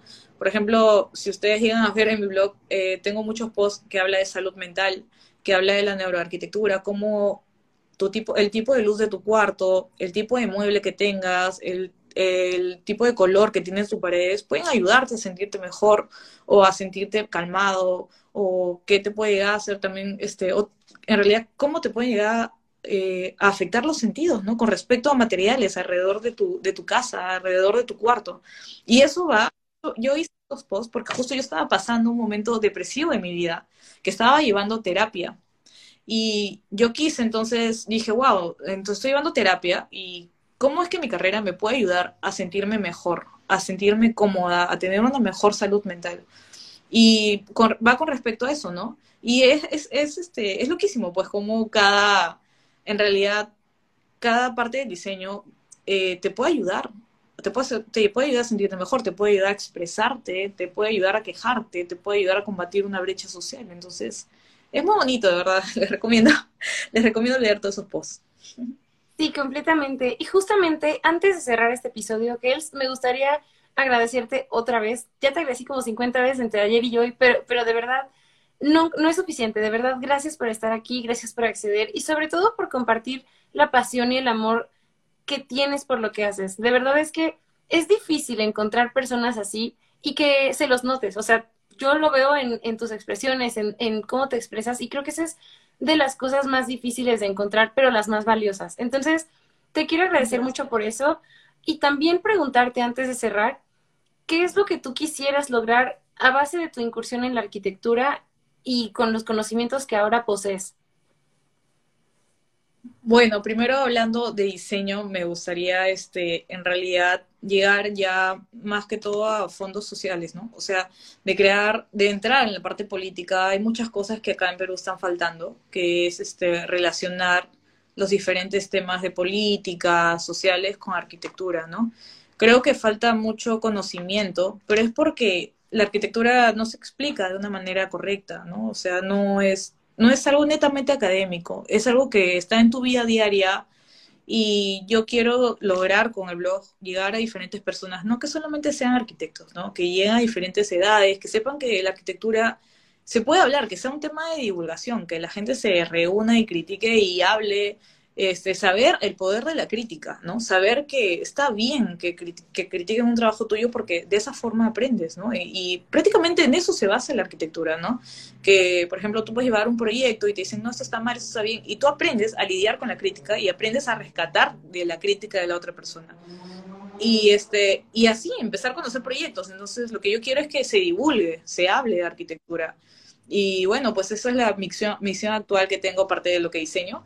Y nada, me encantaría, ¿no? Y nada, sigamos con esa meta. Completamente. Y yo creo que de verdad, te lo digo y lo digo a quienes están aquí, tu contenido es bastante entendible y bastante claro en lo que haces, pero sabes también que me gusta mucho que, justamente me lo platicabas, ¿no? Que desafortunadamente la historia de todo en general ha sido acaparada en su mayoría por varones, ¿no? Y entonces, ¿qué pasa? Justamente esto que dices de la crítica y de aprender a recibir los cuestionamientos ajenos, fue esto donde, ¿por qué no hablar de más mujeres? Que sí, la historia sí existen, ¿no? Entonces, esto es algo que me encanta de tu contenido, que justamente tiene mucho este enfoque de dar a conocer historias que a lo mejor, por la visibilidad de, pues, histórica o lo que sea, se han perdido, y creo que eso es algo que tu blog logra de una manera muy, muy buena. Sí, y ahora que me comentas eso, en realidad fue gracias a mis seguidoras, porque cuando yo empecé con el blog, hice una publicación que fue muy famosa, que fue el arquitecto según a tu signo zodiacal, y yo puse puros hombres. ¿Pero por qué? Porque así me enseñó mi universidad, porque en mi universidad he investigado sobre un montón de arquitectos varones y sobre 2 arquitectas mujeres máximo. Y yo nunca me cuestioné eso, hasta que leí los comentarios de ese post que hice, y me dijeron, ¿por qué no haces de mujeres? ¿Por qué? ¿Y arquitectas mujeres dónde están? Entonces mis propias seguidoras me enseñaron eso y abrí un nuevo rubro que me interesó demasiado y lo puse en mi blog, ¿no? Y no solamente se trata de feminismo y hablar de arquitectas mujeres, pero sí sentí que hay un gran vacío ahí, porque en las escuelas no nos enseñan mucho sobre ellas. O sea, jamás me enseñaron quién fue la primera arquitecta, cosa que yo considero muy importante para mi género, porque de ahí podemos partir para los problemas que se tienen actualmente en la carrera, ¿no? Más que todo en el campo de trabajo. Y es algo que, no, y ese poder de la crítica que te estoy comentando, ¿no? Y que, o sea, yo no tomé para nada negativo comentarios. A mí me encanta que la gente me diga que, oye, estás equivocada, ¿por qué no lo piensas así? Kelly, te faltó esto, te faltó una, no sé, un acento, que ¿por qué no se enfocaba de esa forma? A mí me encanta, yo adoro eso, o sea, porque me hace abrir mi mente. Y mientras más se abre mi mente, más aprendo y más sé otros enfoques de vista, porque... yo me muero si solamente tengo mi perspectiva. De verdad, yo no puedo. Yo necesito que los demás opinen. Y eso es algo que me gusta de mi canal, que a veces que me opina así, en mis videos de YouTube también, como que, wow, Kelly, enfócalo así, así. Y yo como que, dame todo, dímelo todo, porque yo absorbo todo. Y me encanta entenderlo. Y así como justo en los comentarios, ¿no? Inconscientemente uno habla de eso porque es lo que ha aprendido, ¿no? O sea, hablar de arquitectos hombres. Pero ese es el poder de la crítica, como te comento, ¿no? O sea, ahora ya abrí mis ojos y he dicho, oye, no, hay poca visibilidad en arquitectas mujeres, entonces hablemos de eso. Y qué más que yo, o sea, yo me muero. A mí me hubiera gustado aprender eso cuando yo era estudiante. Y Dios, ojalá llegue a un estudiante más y también lo vea de esa forma, ¿no? Y así creemos más cosas, diseñemos más cosas, ¿no? Con respecto a nuestro género. Completamente de acuerdo. Creo que dijiste una palabra clave que me gustaría retomar, que es el tema de la visibilización, porque de verdad es que es importantísimo. O sea, tú te metes a una carrera porque te gusta, porque la disfrutas, porque te apasiona, claro, pero poder ver figuras cercanas a ti desde un tema como lo es ser mujer, sí te ayuda a reenfocar y decir, oye, lo que yo estoy haciendo también puede tener este impacto, ¿no? Justo en lo que te unías, daba el caso de que fue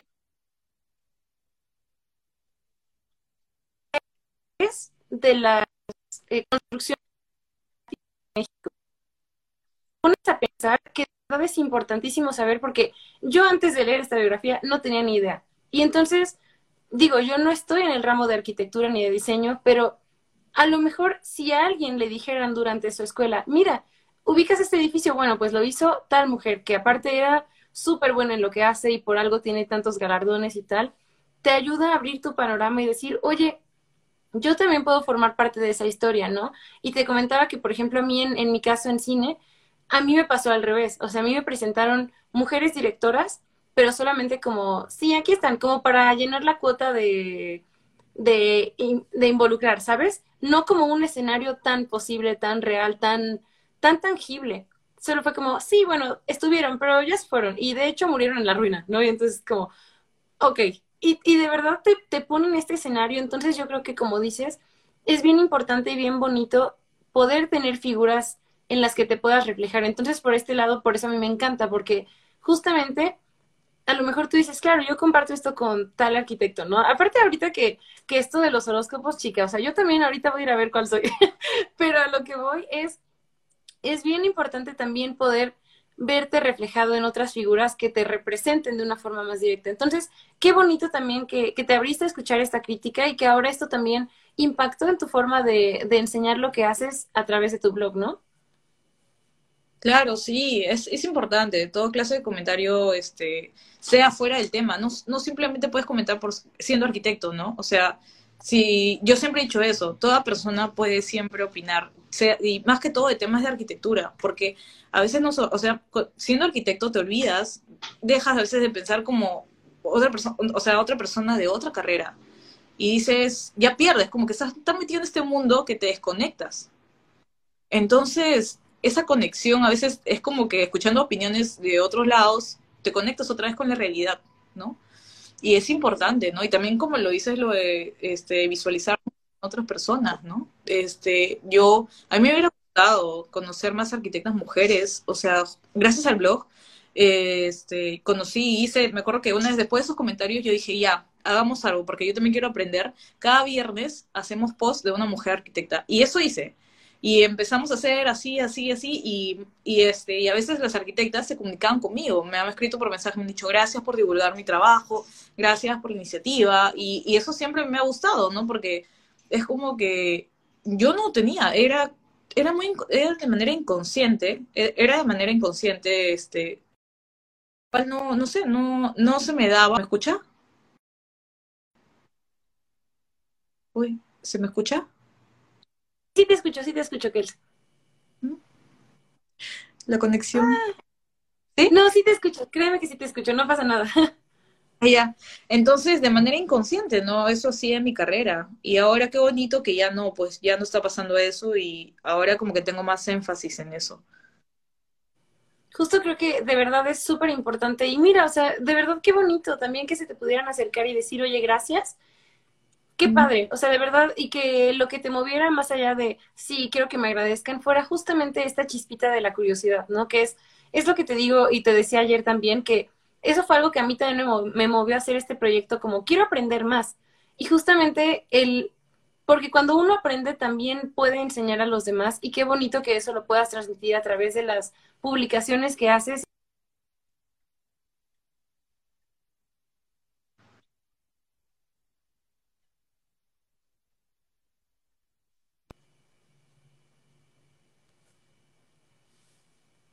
Ay, muchas gracias. ¿Me escuchas? Porque creo que se me corta. No, sí te escucho. Sí, muchas gracias. No, muchas gracias por la invitación, de verdad. Sí, me impactó y como te dije, ¿no? Sí, he conversado con muchas personas de México porque mayormente mis seguidoras son de Uruguay, de México y de Argentina. Y de mi país no mucho. Entonces, eso me ha sorprendido mucho, bastante. Pero ha sido genial porque me han hecho abrir mucho más mis horizontes. Es como que me ha hecho aprender más. Y también a saber de que hay personas afuera que quieren conocer más también de mi país y de la arquitectura, de qué está pasando acá, ¿no? Tal vez en qué nos parecemos con ellos, con otras problemáticas en Latinoamérica. Entonces, es algo que incentiva mucho. Y igual te agradezco bastante, en serio. Y gracias a...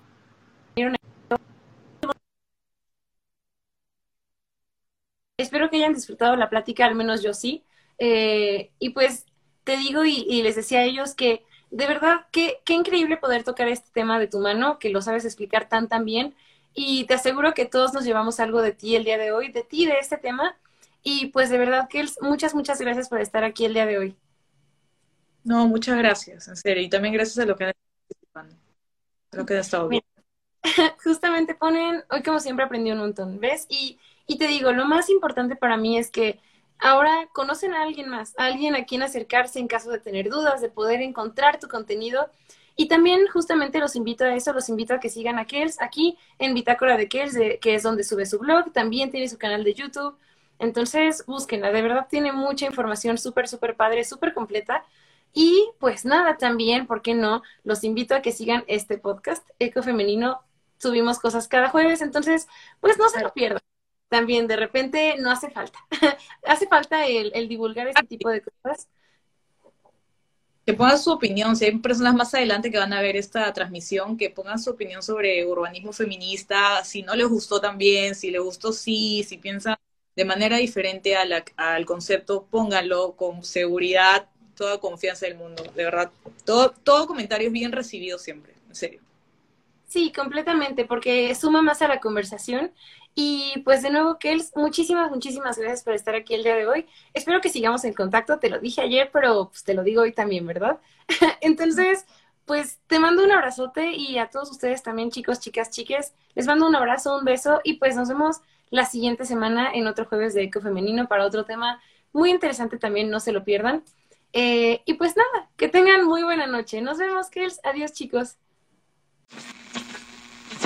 Gracias por escucharnos un episodio más de Eco Femenino. Te recuerdo que además de estar aquí, Eco Femenino se transmite todos los jueves a las 8 p.m. a través de nuestra cuenta de Instagram Eco Femenino. No olvides seguirnos en nuestras redes sociales y nos escuchamos en el siguiente episodio.